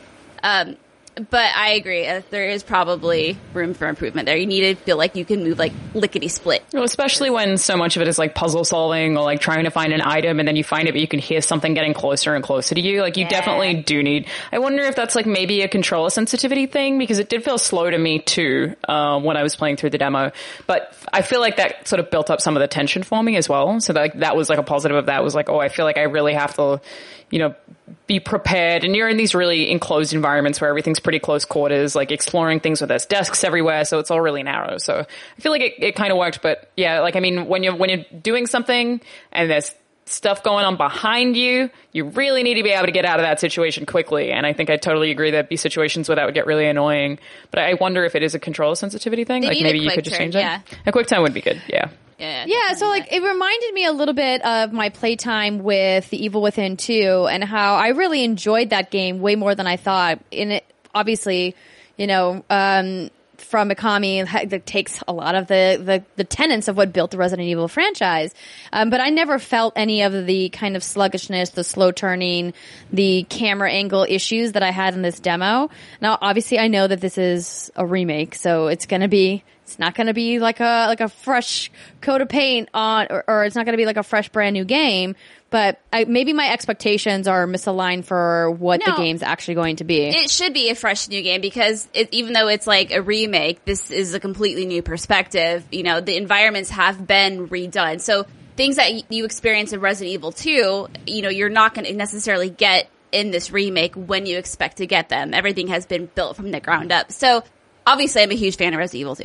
No, no shit. But I definitely have high expectations in terms of the controls and how the traversal system works and all of those things as well. So these are valid things that you're bringing up. I would like to play the demo again with more of a clear mind. And, uh, I mean, granted, like, don't get me wrong, absolutely still my game of show at E3, like, hands down. But, you know, I think for me, and this could be because I'm just, again, a super fan, I'm like, okay, this game still has like five months to go. But, you know, if this is what they are showing at press events, they should be trying to put their best foot forward. And that's how. That's just my point. Like Yeah. I played this demo and was like, how did this win Game of Show over Spider Man? How did this win Game of Show over Anthem? or over Call of Duty or over The Last of Us or literally like any other major AAA game that was there. And like maybe I just am not seeing it or not seeing why people voted for it for game of show. Like what about it was like the thing? And like I, I, we don't necessarily need to dig into that conversation here, but this is why I went out of my way to play it at Comic Con because I was like, I need to understand why this won. And I congratulated them because obviously it's a huge honor and they should be very proud. I'm not trying to say that this game looks like garbage or anything like that. It doesn't. It, it looks good. But like Best of Show is a very prestigious award that only one game gets a year. And uh, the if you look back at the list over the years of the games that I've won, I just like I just wasn't understanding like what about the game was so magical. I was wonder. like, don't- I wonder don't if the get it. demos were different. I mean, if there was like a build difference, if like in the build there was some like issues, because I didn't have any issues in my demo, and yeah, I think a lot of it. I mean, obviously personal preference, right? Like for me, Spider Man, I it still did absolutely nothing for me, but I know you and Steimer both are like, oh my god, we are so fucking excited about Spider Man, and I can understand why on the outsider's perspective, but like personally, I'm like, I'm gonna play this game because you two got me so effing hyped for it. I mean, as hyped as I can get but it's just something that doesn't really speak to me. And maybe with Resident Evil 2, there was that nostalgic factor that did play on its side. And this, you know, was renowned as one of the best ho- survival horror video games that were ever made. And yeah, for its time, it was incredible. So yeah, I'm, it, it's really interesting to hear feedback. Yes, Steimer. W- would you say there is a large sea of video games that we can all? There's a large sea of video games from. we can all pick and choose from. And there's something out there for everyone. Thank you, Gandhi. It was actually Gandhi. my second game of show off to Cyberpunk, which obviously I didn't get to play, but um, I think the thing with Resident Evil, which applies to every Resident Evil game, which applies to then like every horror game that I play that doesn't have Resident Evil elements, is always the puzzle stuff. Like I just love it Yeah. so much. I thought the environments were really, really impressive and everything looked really realistic. And I feel like it felt different to Seven in that you know, you're going through the police station and everything in the, like you see three dead bodies and then at one point you'll step over one of them and they'll, they'll stand up. And it like, it just, Nope. it felt, it felt really, really dynamic to me. Um, but also, yeah, just the puzzle stuff. It was like I, I go into a room and I had to find someone's desk and then, you know, it's not like new for the, for the franchise, but I, I just love that part of it, that, that ongoing mystery that comes with Resident Evil that's like, oh, I found this key, but I have no idea what it does yet. And I haven't found the door for it yet. And I like just that, that constant piecing of things together that I even got in that like, I think like 25 minutes that I played for the demo. It was like, I, I just love that so much and was immediately addicted to it. And it totally could be just that I like the franchise, but, um, I don't like every game in the franchise, but I like two a lot. And I feel like, that made it more satisfying to play for me than pretty much anything else I played. Like Anthem felt incredible. Spider-Man felt incredible. But they didn't feel to me like they had as much depth in their demos as Resident Evil 2 did, just because of that one thing, I think. And it, it is totally personal preference. That's And my that's the end of biggest my pet presentation. peeve is in zombie games when you like walk through a thing and there's like these people you presume dead, and then one of them gets up and I'm like The jump if I- scares? I would just be like, I am stabbing everything in the head. I'm just everything's like, like they're getting a screwdriver through the eye socket. You can, because you Before can't I shoot go them, anywhere because you gotta do that because- resource management because it's Resident Evil. Yeah. You gotta just stab them. Why would the screw? Why would the screwdriver be bad? no, that's what I'm saying. You can do that because Oh yeah, you can't shoot Uh, them. Yeah, yeah, yeah. I was going to say shoot them, but I realized my error Mm-hmm. and that ammo would be scarce. So you gotta you gotta get close and stab them. But still, um, I would definitely be doing that all the time, so that nothing would do that. It's a No good jump strategy for me. It's a good strategy. It's smart. Yeah. Yeah, They don't Dead move that Space. fast, so it's not really jump scary. Like they kind of just like chill around you a little bit, and you're like, oh, Just he's like, oh, standing oh hey up. Bob, what's up? Kind Unless of. those crimson heads make a comeback, then Yeah. we're all screwed. Those are assholes. Those Yeah. guys, you have to burn them, but you only have a little bit of fuel, and you got to burn them after you kill them, or they're going to come back and they're going to freaking eat your head. Oh man, So Stressful. you should get to baby dragon. Sounds like something I'm gonna nope right out of. Nope. no thanks. I'm good. Um, I do want to get to one question before we get to the end of the segment. Um, Gregory Horton wrote into Dear WGG, as Britt mentioned earlier, what'sgoodgames.com slash Dear WGG. Hi ladies, have any of you had a chance to play No Man's Sky next after today's update? And that's, of course, was written earlier in the week. I've never owned No Man's Sky until last night in preparation for today's update. Thank you for your conversation on it last week. Andrea, you totally sold me on playing it while I wait for Destiny Forsaken to arrive this September. Smiley face. Well, you're welcome. Um, has anybody gotten a chance to uh, jump back in to No Man's Sky? Only a single hour. That's Same all I here, played. girl. Yeah. I'll be Yeah, playing so- more tonight. I have never played No Man's Sky. Um, I just, you know, I was like, eh, not for me. We talked about this last week. So today I purchased it and Jason and I hopped on for an hour of multiplayer and hot diggity damn, that game does not mess around. They throw you into the middle. I don't know if every planet you start on is different or if it was just the one we started on. But It the is. uh, Okay. So the radiation was eating my face. Like there are monsters trying to kill me and I'm like, I literally started this game two minutes ago. I have no idea how to even get into my inventory. I have this like mining beep I need to work on. I don't know what's happening.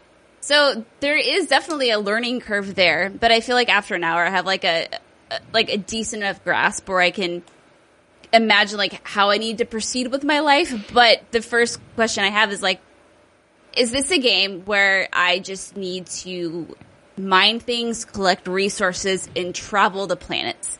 I thought I had read that there's a campaign around there somewhere, like a 30 hour campaign that had been implemented in one of the prior updates. Um, but I'm like, because in all the games that I played where it's all resource management and collecting and building, I lose interest very, very quickly. But obviously, this game has a history, and I'm very interested in that to see how I how I like it. If it can keep my interest.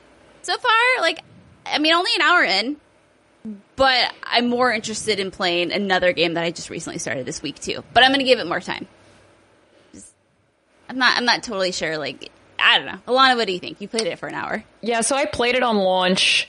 Was very impressed in that uh, it gives you like this really zen feel, like on, on launch. Um, and that was after even through the marketing cycle, I was like, I think this game's going to be bad. Like, I don't think it's going to be very good. Came out, I was very happy for two hours while I was exploring and seeing these creatures.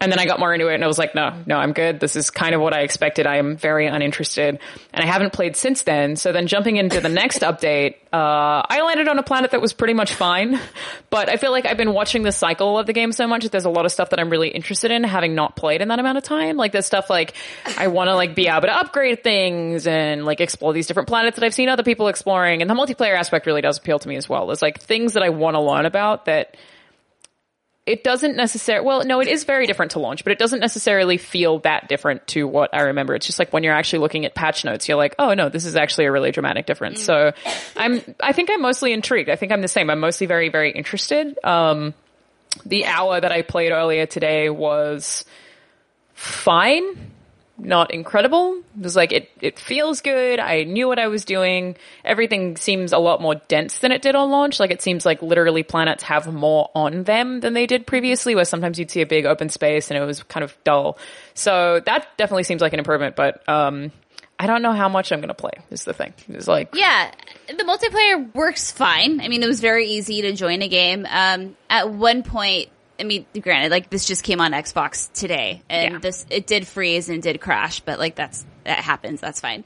Uh, it works fine, but like I said, it's more of the gameplay loop. You know, um, I explored two planets, and I was like, this is fun, but you know. So, like we said, only an hour in for me anyway. So I don't want to be too quick to make a judgment on this and say if I'm going to love it, if I'm not going to like it. But um, yeah, it's it's fine. That's what I would say. It's kind of what I expected, and it's not mm-hmm. something that I'm like raging to get back and play right now.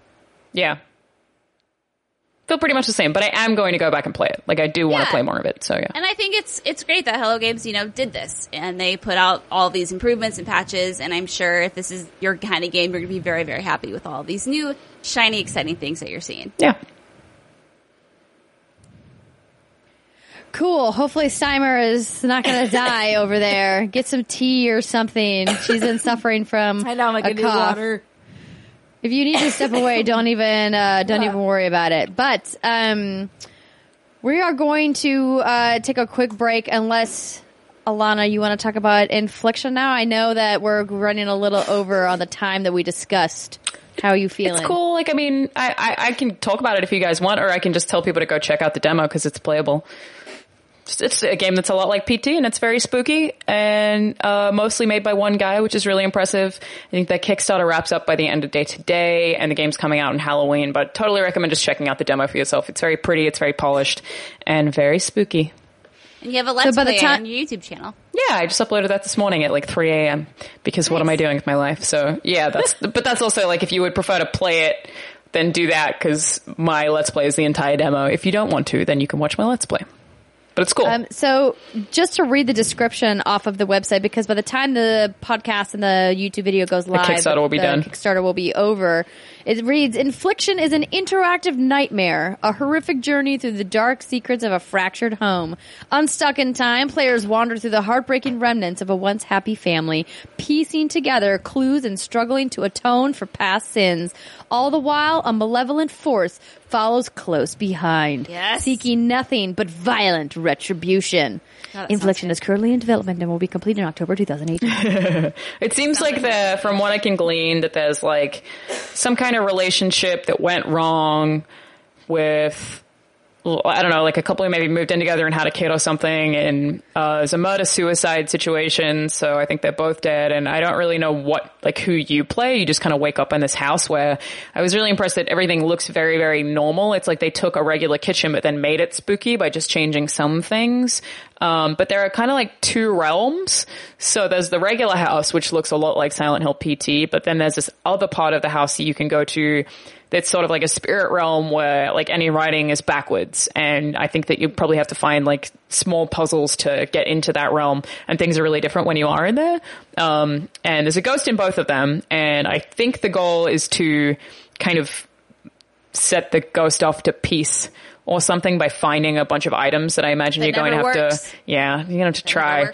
But I, I'm guessing you have to swap between these realms where like there's a basement in the real world, but also a basement in the spirit world, and they have different things in them, and you interact with them differently. So you have to jump between these two things in order to vanquish Ghost, who seems like she can kill you. You don't have any weapons. Um, I think there is a just based on trailer footage, not from something that I saw actually in the demo. Um, like a male character as well as some kind of giant axe who I imagine is only in the ghost realm. I don't really know, but the story seems interesting enough for what it is. But it's also just cool to have a, well, a longer game built out of the similar premise to PT, which is like one of my favorite horror things ever. So very cool. Andrea's like, nope, that's great. No thanks. I don't want to play And that. I'm no, good. like, yeah, no, like there's, I mean, but you, you guys know this about me. Not only do you three know, but like everyone listening and watching knows that I just don't do horror games. It's just not my thing. You getting me to play games for, uh, Lights Off, our Facebook series, was like the most horror games I've played in my entire life. I'm so So, excited. Same. um, But you played the Evil Within that. too. Yeah. No, I almost finished that game. I never made it to the final That scene. game's spooky. Yeah, it is, but it's like it's enough. It's enough based in action. You get that breaks. It's not. Yeah, it's not as like like atmospheric and spooky as a lot of other horror games are. Like when I played, um, what was the other one that you and I played, Britt? Fuck. It wasn't Five Nights at Freddy's. It was um. So we did Slenderman. That was Steimer and I. That was me. Evil Yeah. Within. Layers of Fear was Steimer and I. Oh, um, Outlast. Mm. Outlast too. Outlast. That game, Yeah, that's some spooky stuff. Yeah. Yeah. dude. Like when you just have to run away. Like that's the game mechanic. Because God. like you can't fight them. You just gotta run. Yeah. No, thanks. Yeah. you have to outlast them, guys. Oh, I get it. Can you leave again? Can you like go get more water? Like, Can your lungs just fall out of your body? oh, no, I feel bad. Oh no. Oh, that sucks. well, we're going to take a short break then so you can get some tea. Uh, when we come back, I do want to talk a little bit about Ready Player One.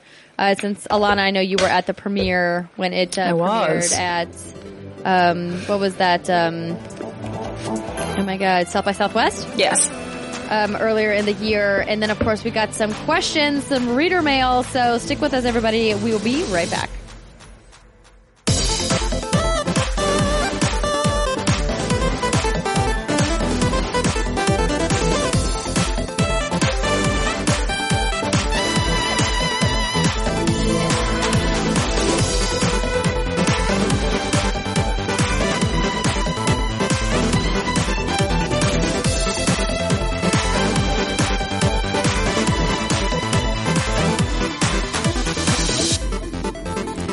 Welcome back, everybody. It's the third segment of the What's Good Games podcast with special guest Miss Alanah Pearce. Hi.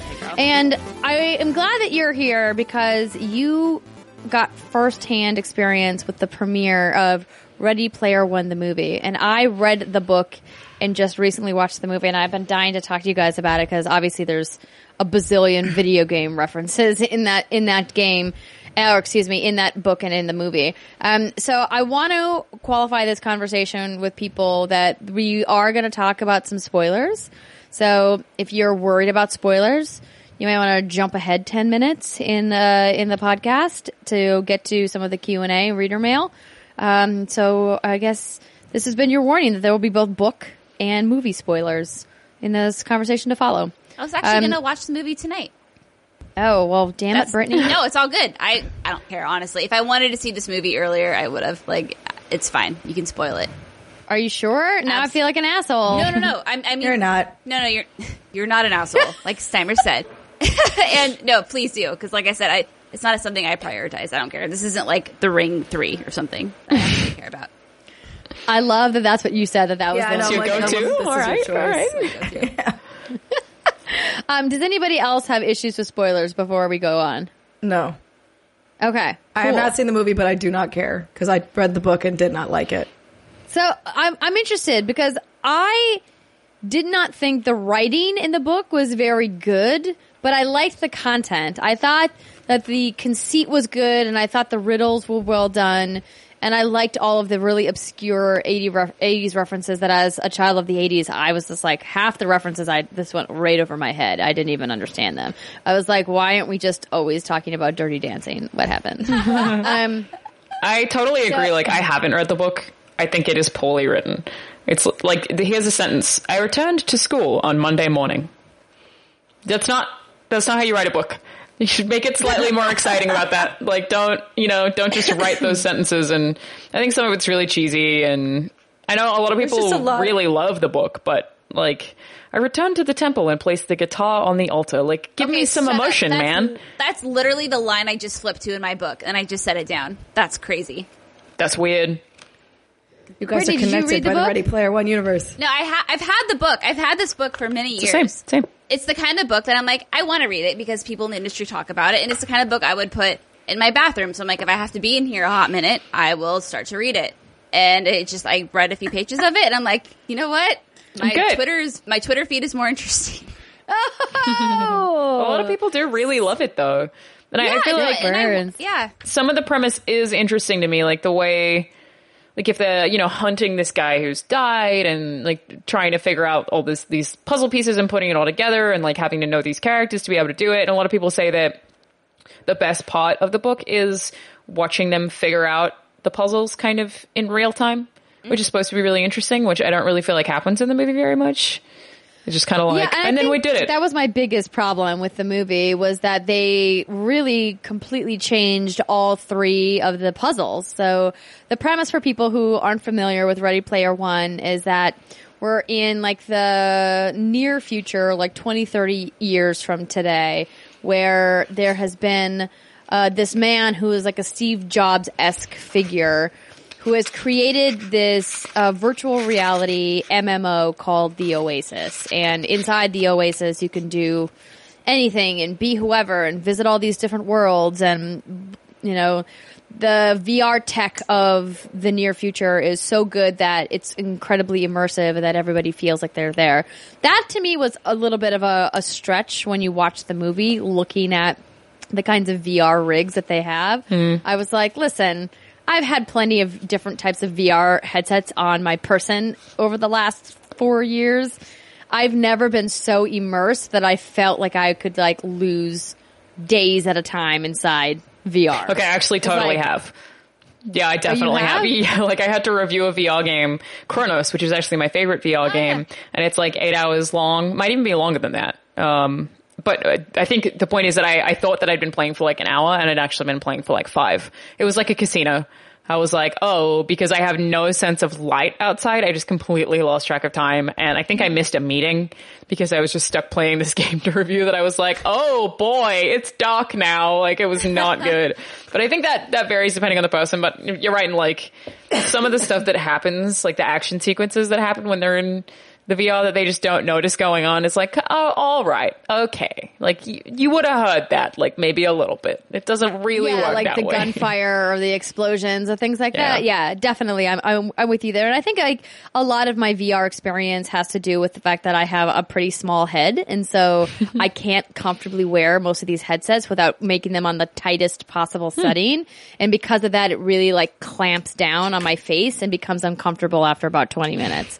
Um, the, I I'm not giving you that one. I'm not giving you. That's what she said. It's tight on your face and it clamps down for 20. I don't know. I just heard words. I heard my buzzwords in there. like that counts. You're like reaction. You just heard my face, and then you were like, "That's what she said."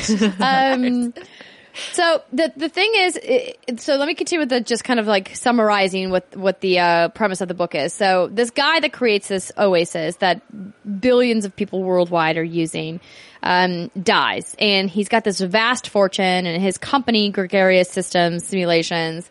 Um, and he, in his will, he decides to leave it all to somebody who finds his Easter egg. Of course, Easter egg. It's like Willy Wonka, but with virtual reality. Exactly. Um, but you have to go on this quest to find the Easter egg.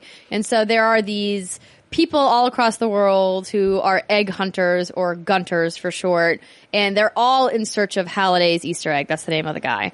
And in the book, um, like, and in the movie too, for like the first five years of this hunt, nobody has found it. It's like they've all decided he's buried it too deep, but there's a small sub, a subsection of these gunters that are still desperately trying to find the egg because it's worth billions and billions of dollars, half a trillion dollars, I think they said in the in the movie, and of course you get control of the Oasis and Gregarious systems. So clearly a lot's at stake.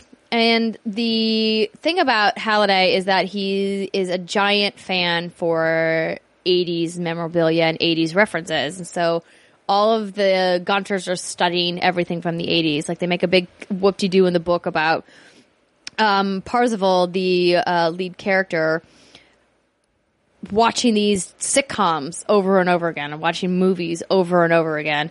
And I was like, man, I can't imagine living an existence that's so bleak that I need to like put on a virtual reality headset and watch uh like the facts of life on repeat for like hours at a time. Wait, he's I mean, watching good the show, TV yeah. shows inside of VR. Yeah. Yeah, In you the do Oasis. everything inside the VR Wow, because there's nothing outside. Like outside is there's no space. legit garbage. Yeah. And so the stacks that you see in the movie, I know I've seen that in the preview. Um, so it's like trailer homes on top of trailer Yeah. homes. Like that's the shit you're living in, and you go to school in VR. Yeah, because the idea is that the real world has now become neglected because so many people are inside the oasis that the outside world just kind of like falls to ruin because there's not Oh. people there to clean it up or to a- clear away debris. Isn't there a or reason for it? It would make more Like a sense to me if it was like poverty, population got out of hand, like nobody could afford anything. Like I would buy that more than That's- like no, they all just like a video game. That is well, that's part of that's it. definitely Right. part Yeah. of it because, like, as we are experiencing in real life, the gap between like the one percent and the ninety nine percent is growing bigger and bigger every year. And imagine twenty years from today, just how terrible it's going to be. Mm-hmm. Like, I hope this isn't like what our reality is going to become, where like the vast majority of the planet's populations are in like abject poverty, Yeah. while like super rich are like on in their ivory tower somewhere. But that's absolutely part of the a part of the storyline. So that's kind of like the overview of what um, Ready Player One is all about. And so we follow the story of this guy who is on the hunt for this uh, this treasure. and he's like Joe Schmo. Nope, Yeah. like you know, like he's like reg- regular Dave kind of a thing.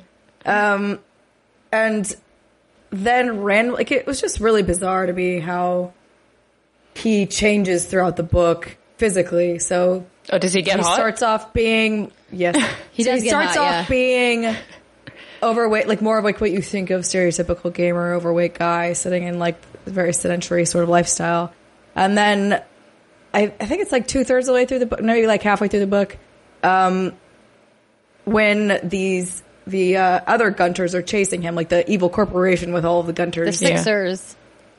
whatever the fuck yeah, they're- what are they Yeah, Sixers. Sixers. yeah. Um, when they're coming after him and he's like locked himself in this hidey hole in this apartment, like in a different, a different city, he he like starts working out in the virtual reality system and like he won't allow himself like he's timed the or locked himself um, so that he has to complete a certain amount of exercise before he's able to go back into the world and like hunt for this egg. I just thought it was really weird. It was like Yeah. a, it was like a Rocky training montage. It was just like I got hot all of a sudden, and you're like, what? Why? Well, it was Okay. interesting because the reason, like the catalyst for that is he is getting gaining so much weight from ordering taken food. Like he hasn't left his apartment in months. All of his food is delivered through this like vault door system. So he's eating all of this takeaway food, which is clearly not prepared and healthy for him. And he's sitting in a chair multiple hours all day long. And so he starts to gain weight, and so he starts to not be able to fit into his like really fancy, expensive haptic suit, which is like uh, this Wow. full body s- suit that That'll he do. wears that like has like all those pressure sensors and everything that we were talking about when we were talking about VR porn. um, and um, and so that was kind of his catalyst, and so that's why he started to. But it was I thought the really interesting part was when he showers every day after his workout, he has almost like a nair in his shower that like removes all of the hair from his body. So he has no hair on his head, on his face, or anywhere. So that way he has like a his skin connects to the haptic suit directly, and none of the hair is interfering. And So I just imagine Does that this mean he like doesn't have eyebrows? yeah, like no Yeah. eyebrows, nothing. Terrifying. Okay. I thought that they were going to show look that in the movie, Oh. and then they didn't, and that was just It's probably too weird. I guess like he had to be attractive because it's a movie. Like it's got he's got to be hot the whole time. Sorry, he's got to be hot. But it's interesting, like that as a premise, the idea that if everyone was having their social interactions in VR, at a certain point, you kind of would just sort of take out food and stop looking after yourself. You would just be like, well, but I live in this world. I don't live like my body's here, but that's where I live. Like you you'd treat yourself totally differently. Yeah, I do think there'd be more. It would be like WALL-E, where Yeah. everyone's just really obese. Because yeah, to your point, like in the virtual world, you could just make yourself look however you want. Now, how do you think your opinion would vary, if at all, if you were not in the video game industry about the book and the film? I think so. What, what's weird to me about the book is that so a friend recommended it to me, and normally we are very on par with like our tastes on books, and so I really trusted her, and she she was like, "I love this book. Is she in the it's industry? Amazing, yes." Okay. And and her husband was also like, "I love this book. It's amazing." I'm like, "Great." I borrow this book. I take it home. I read it, and I'm like, "This is hot garbage." Do they read a lot? Uh, she does. Okay. He not so much. My But, my um, actual question would be, like, do they know like tons about video games and have they worked in the games industry? My my thing is, I think people who are fans of the book are people who don't have the benefits that we generally get of like talking about video games to people all the time so much that it becomes normal. So when they read the book, they're like, oh. This is like I, I found a thing that's like discussing the thing that I like all the time that I think we can sometimes take for granted working in the industry. Hmm, maybe. Yeah, I think I think it was more for them the thing the thing that like they were like this is amazing is that it did hit all those nostalgia points for mm-hmm. them cuz the book is just chock full of references like I think if you took out all of the references in this book there would not be very much left there. Cuz I do think the premise is interesting. Like I I don't mind the treasure hunt. I think that's cool. Down with that. I just think the writing is not great and I also think the character development is not great. Um, There were several those- robots I didn't recognize, but most were familiar. I spotted Gigantor, Tran, Tranzor Z, the Iron Giant, Jet Jaguar, and the Sphinx-headed giant robot from the Johnny Sokko and his flying robot, the entire Shogun Warriors line, and many of the mechs featured in the Macross and Gundam anime series.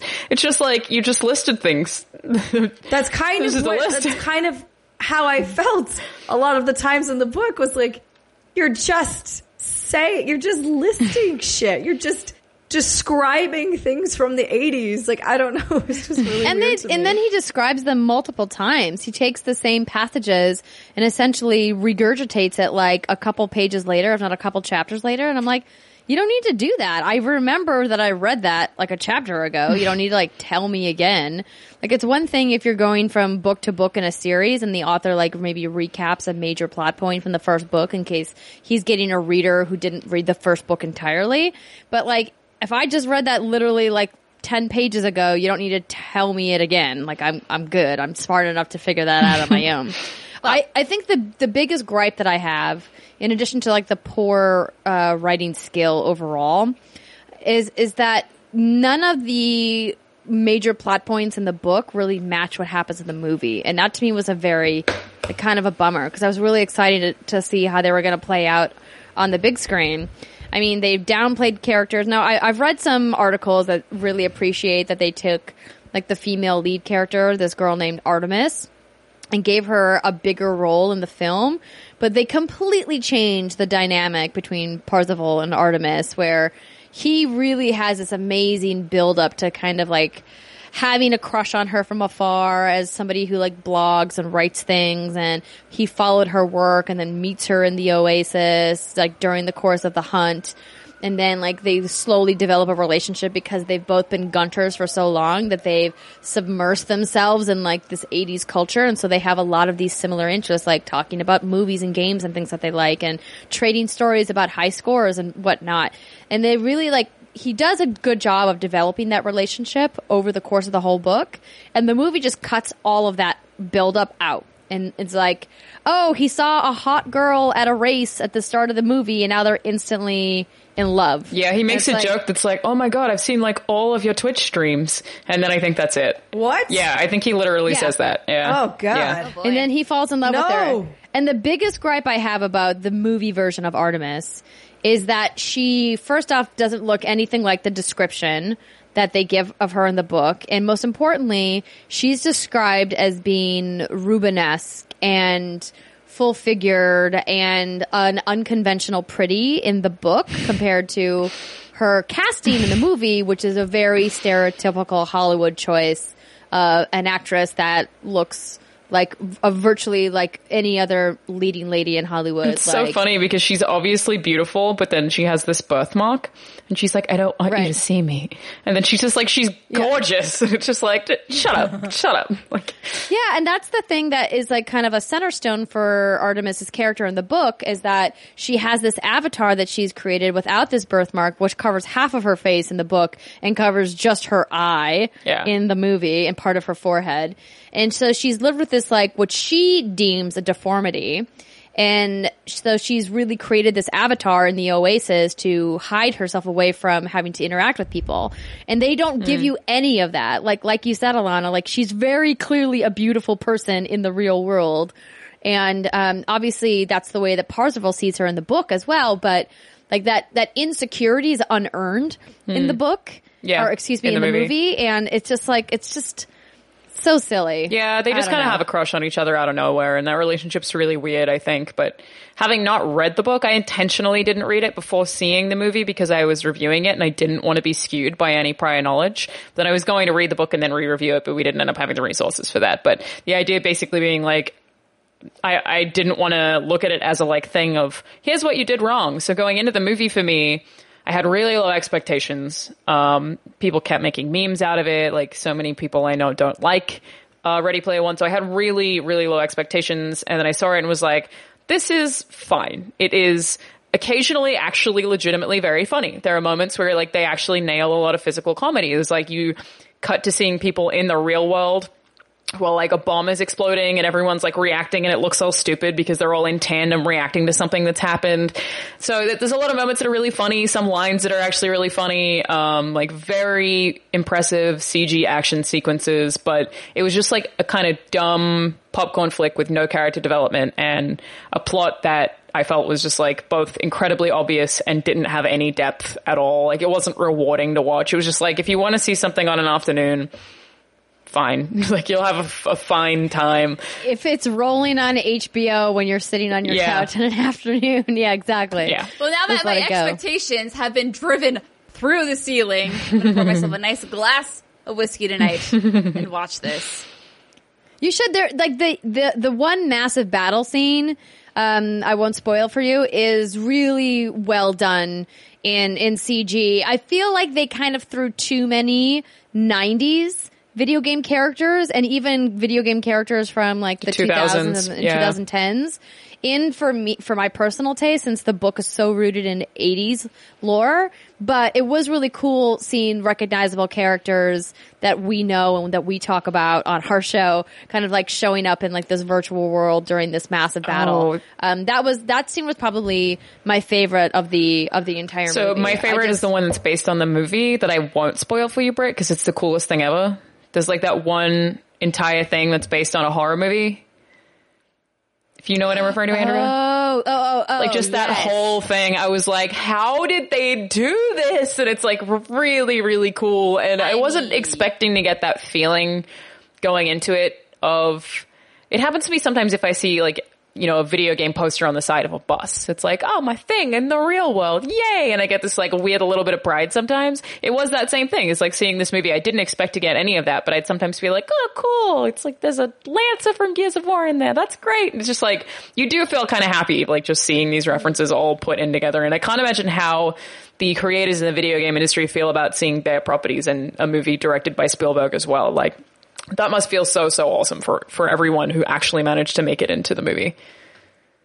Yeah, absolutely. That that's a very good point to bring up. And I'm not trying to diminish the movie. Like, listen, it's not a bad movie. I just wanted it to be better than it was. Yeah. And I think like whenever you see that Spielberg is attached to a project, like the expectation is higher than it would be normally because he usually doesn't make things that are less than excellent.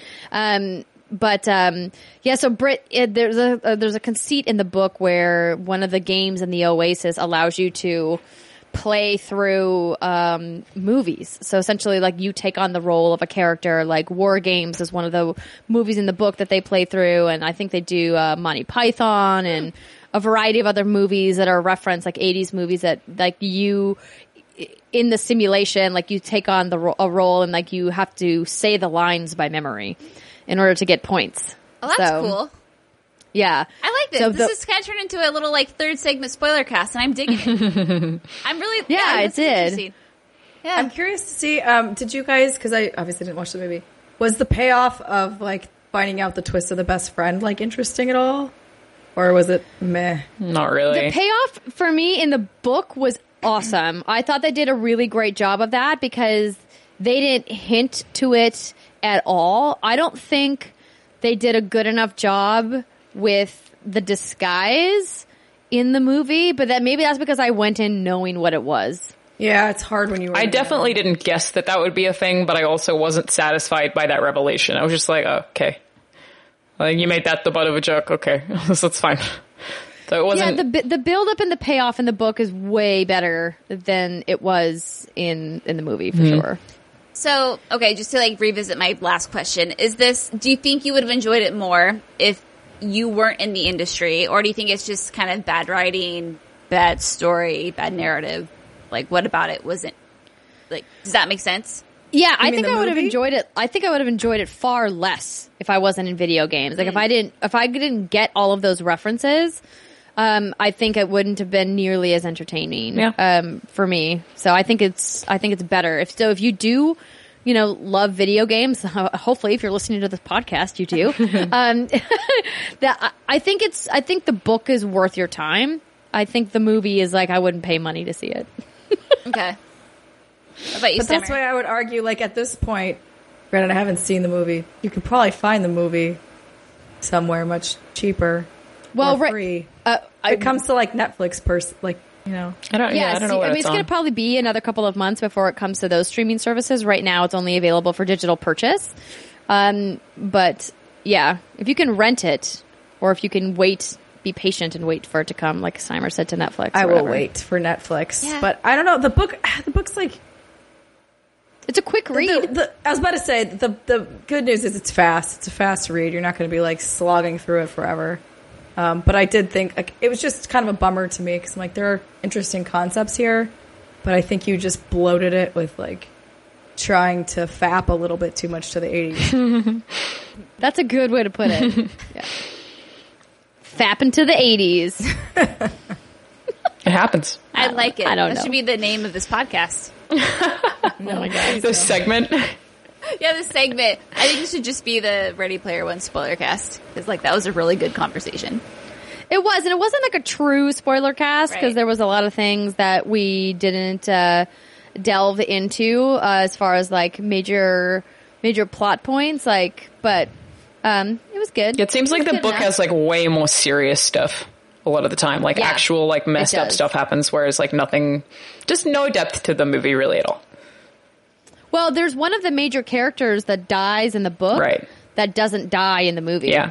um, eh, which is kind of weird. Um, and the casting um, um, of two of those characters, I was kind of like, mm, I don't know. That's what I mean. Obviously, that's the hard part about reading the book first is that you then come up with these ideas in your mind about how they're going to look, and then they don't really match your perception, and so it's kind of a bummer. But the villain Sorrento, the leader of the Sixers, uh, the IOI army, um, I thought that they cast him really well, and that he seemed pretty evil. I think he felt even almost a little bit more evil um, in the movie, but they, they kind of feel like they walked him up to that line and then they walked him back from that line, like at the end. Like there was that one scene where he's like in a crowd.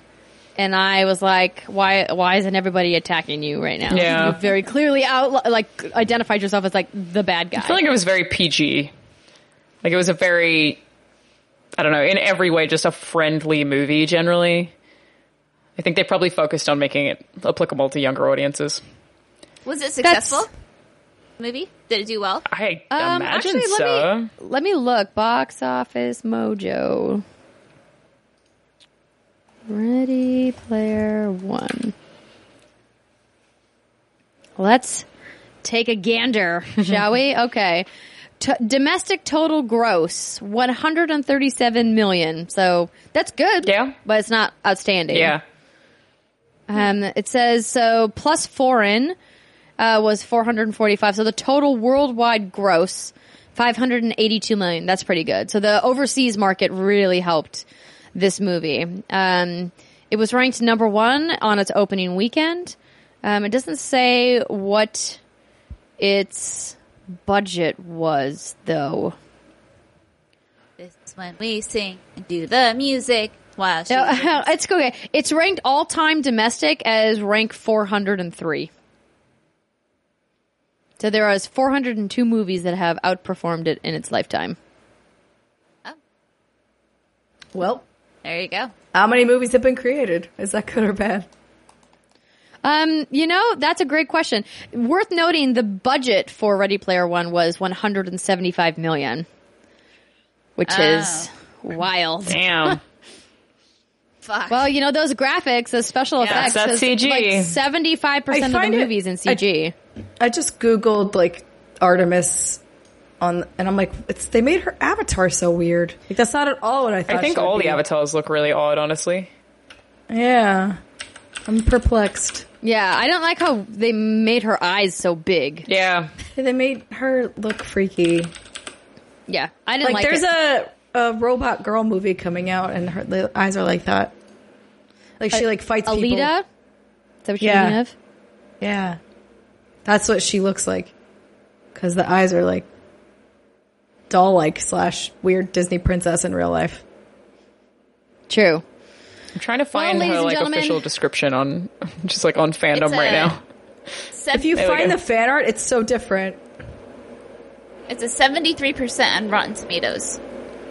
That's pretty good. Yeah. That's pretty good, right? I think I gave it a seven, which is like rating for like, yeah, it film. it filmed. It good. It's a film. it good enough. So I know that we told you guys at the top of this segment that we would be doing some questions, but we have run out of time, unfortunately. But hopefully you've enjoyed this chat that we've had about Ready Player One. um, I would recommend um, going um, to get the book if this has intrigued you at all, or if you're a giant fan of the '80s. There are some deep cuts references in you the book. You can read a bunch of lists of things that happened in the 80s. That's very true. And uh, you can try to maybe solve the puzzles along the way because they really give you a lot of time to kind of work it out on your own if you really want to. But Man, that would have been too. I would have not gotten any of those puzzles. I would have been the world's worst Gunter. it's so obscure. I'm just terrible at, at No. riddles, though. But if you want a riddle from Steimer, we have this fantastic tier on Patreon, patreon.com slash what's good games, where we handwrite notes on postcards. And Steimer's been doing riddles on her postcards. I have indeed. Riddle me this. How much? No, I don't Oh, I really, I was really excited it. there. I was like, all right, on was board, like, ah. let's do it. Shit! I don't have a payoff to this. It's gonna end badly. Damn it, Steimer. We're all set and ready for it. We promise we will bring you guys a riddle on next week's show. It's going to be great. Um, don't forget, uh, we are going to be in Austin at RTX, rtxaustin.com if you still want to get tickets. Uh, our panel is on Saturday afternoon. Our autograph signing is on Sunday morning. Uh, my birthday happy hour, happy hour meet and greet is going to be on Friday. Exact details are going to be coming to you very soon in the next couple of days. Uh, we hope to see you guys there. Um, don't forget to hit that subscribe button on podcast services. It helps us out a lot. And once more, thank you to our sponsors, Quip and Bespoke Post, for supporting us here at What's Good Games. Of course, you can find all of those details down below and support our wonderful guest, Miss Alanah Pearce. Where can they find you streaming again? I am on all of the social medias at Charalanahzard, which is just my name in the middle of the word Charizard. I started streaming on YouTube and on Mixer. I don't have a schedule because I do, I'm very busy. It's very hard to do that. But yeah, I've been uploading like loads of gaming content and hopefully streaming a couple of times a week. So yeah, check it out. And we will have her links down below in case you're driving in your car and you're like, Charlana, what? I get that what she said there. Um, uh, thank you so much to everybody for listening and watching. We hope you have a fantastic weekend and we will see you next week. Bye.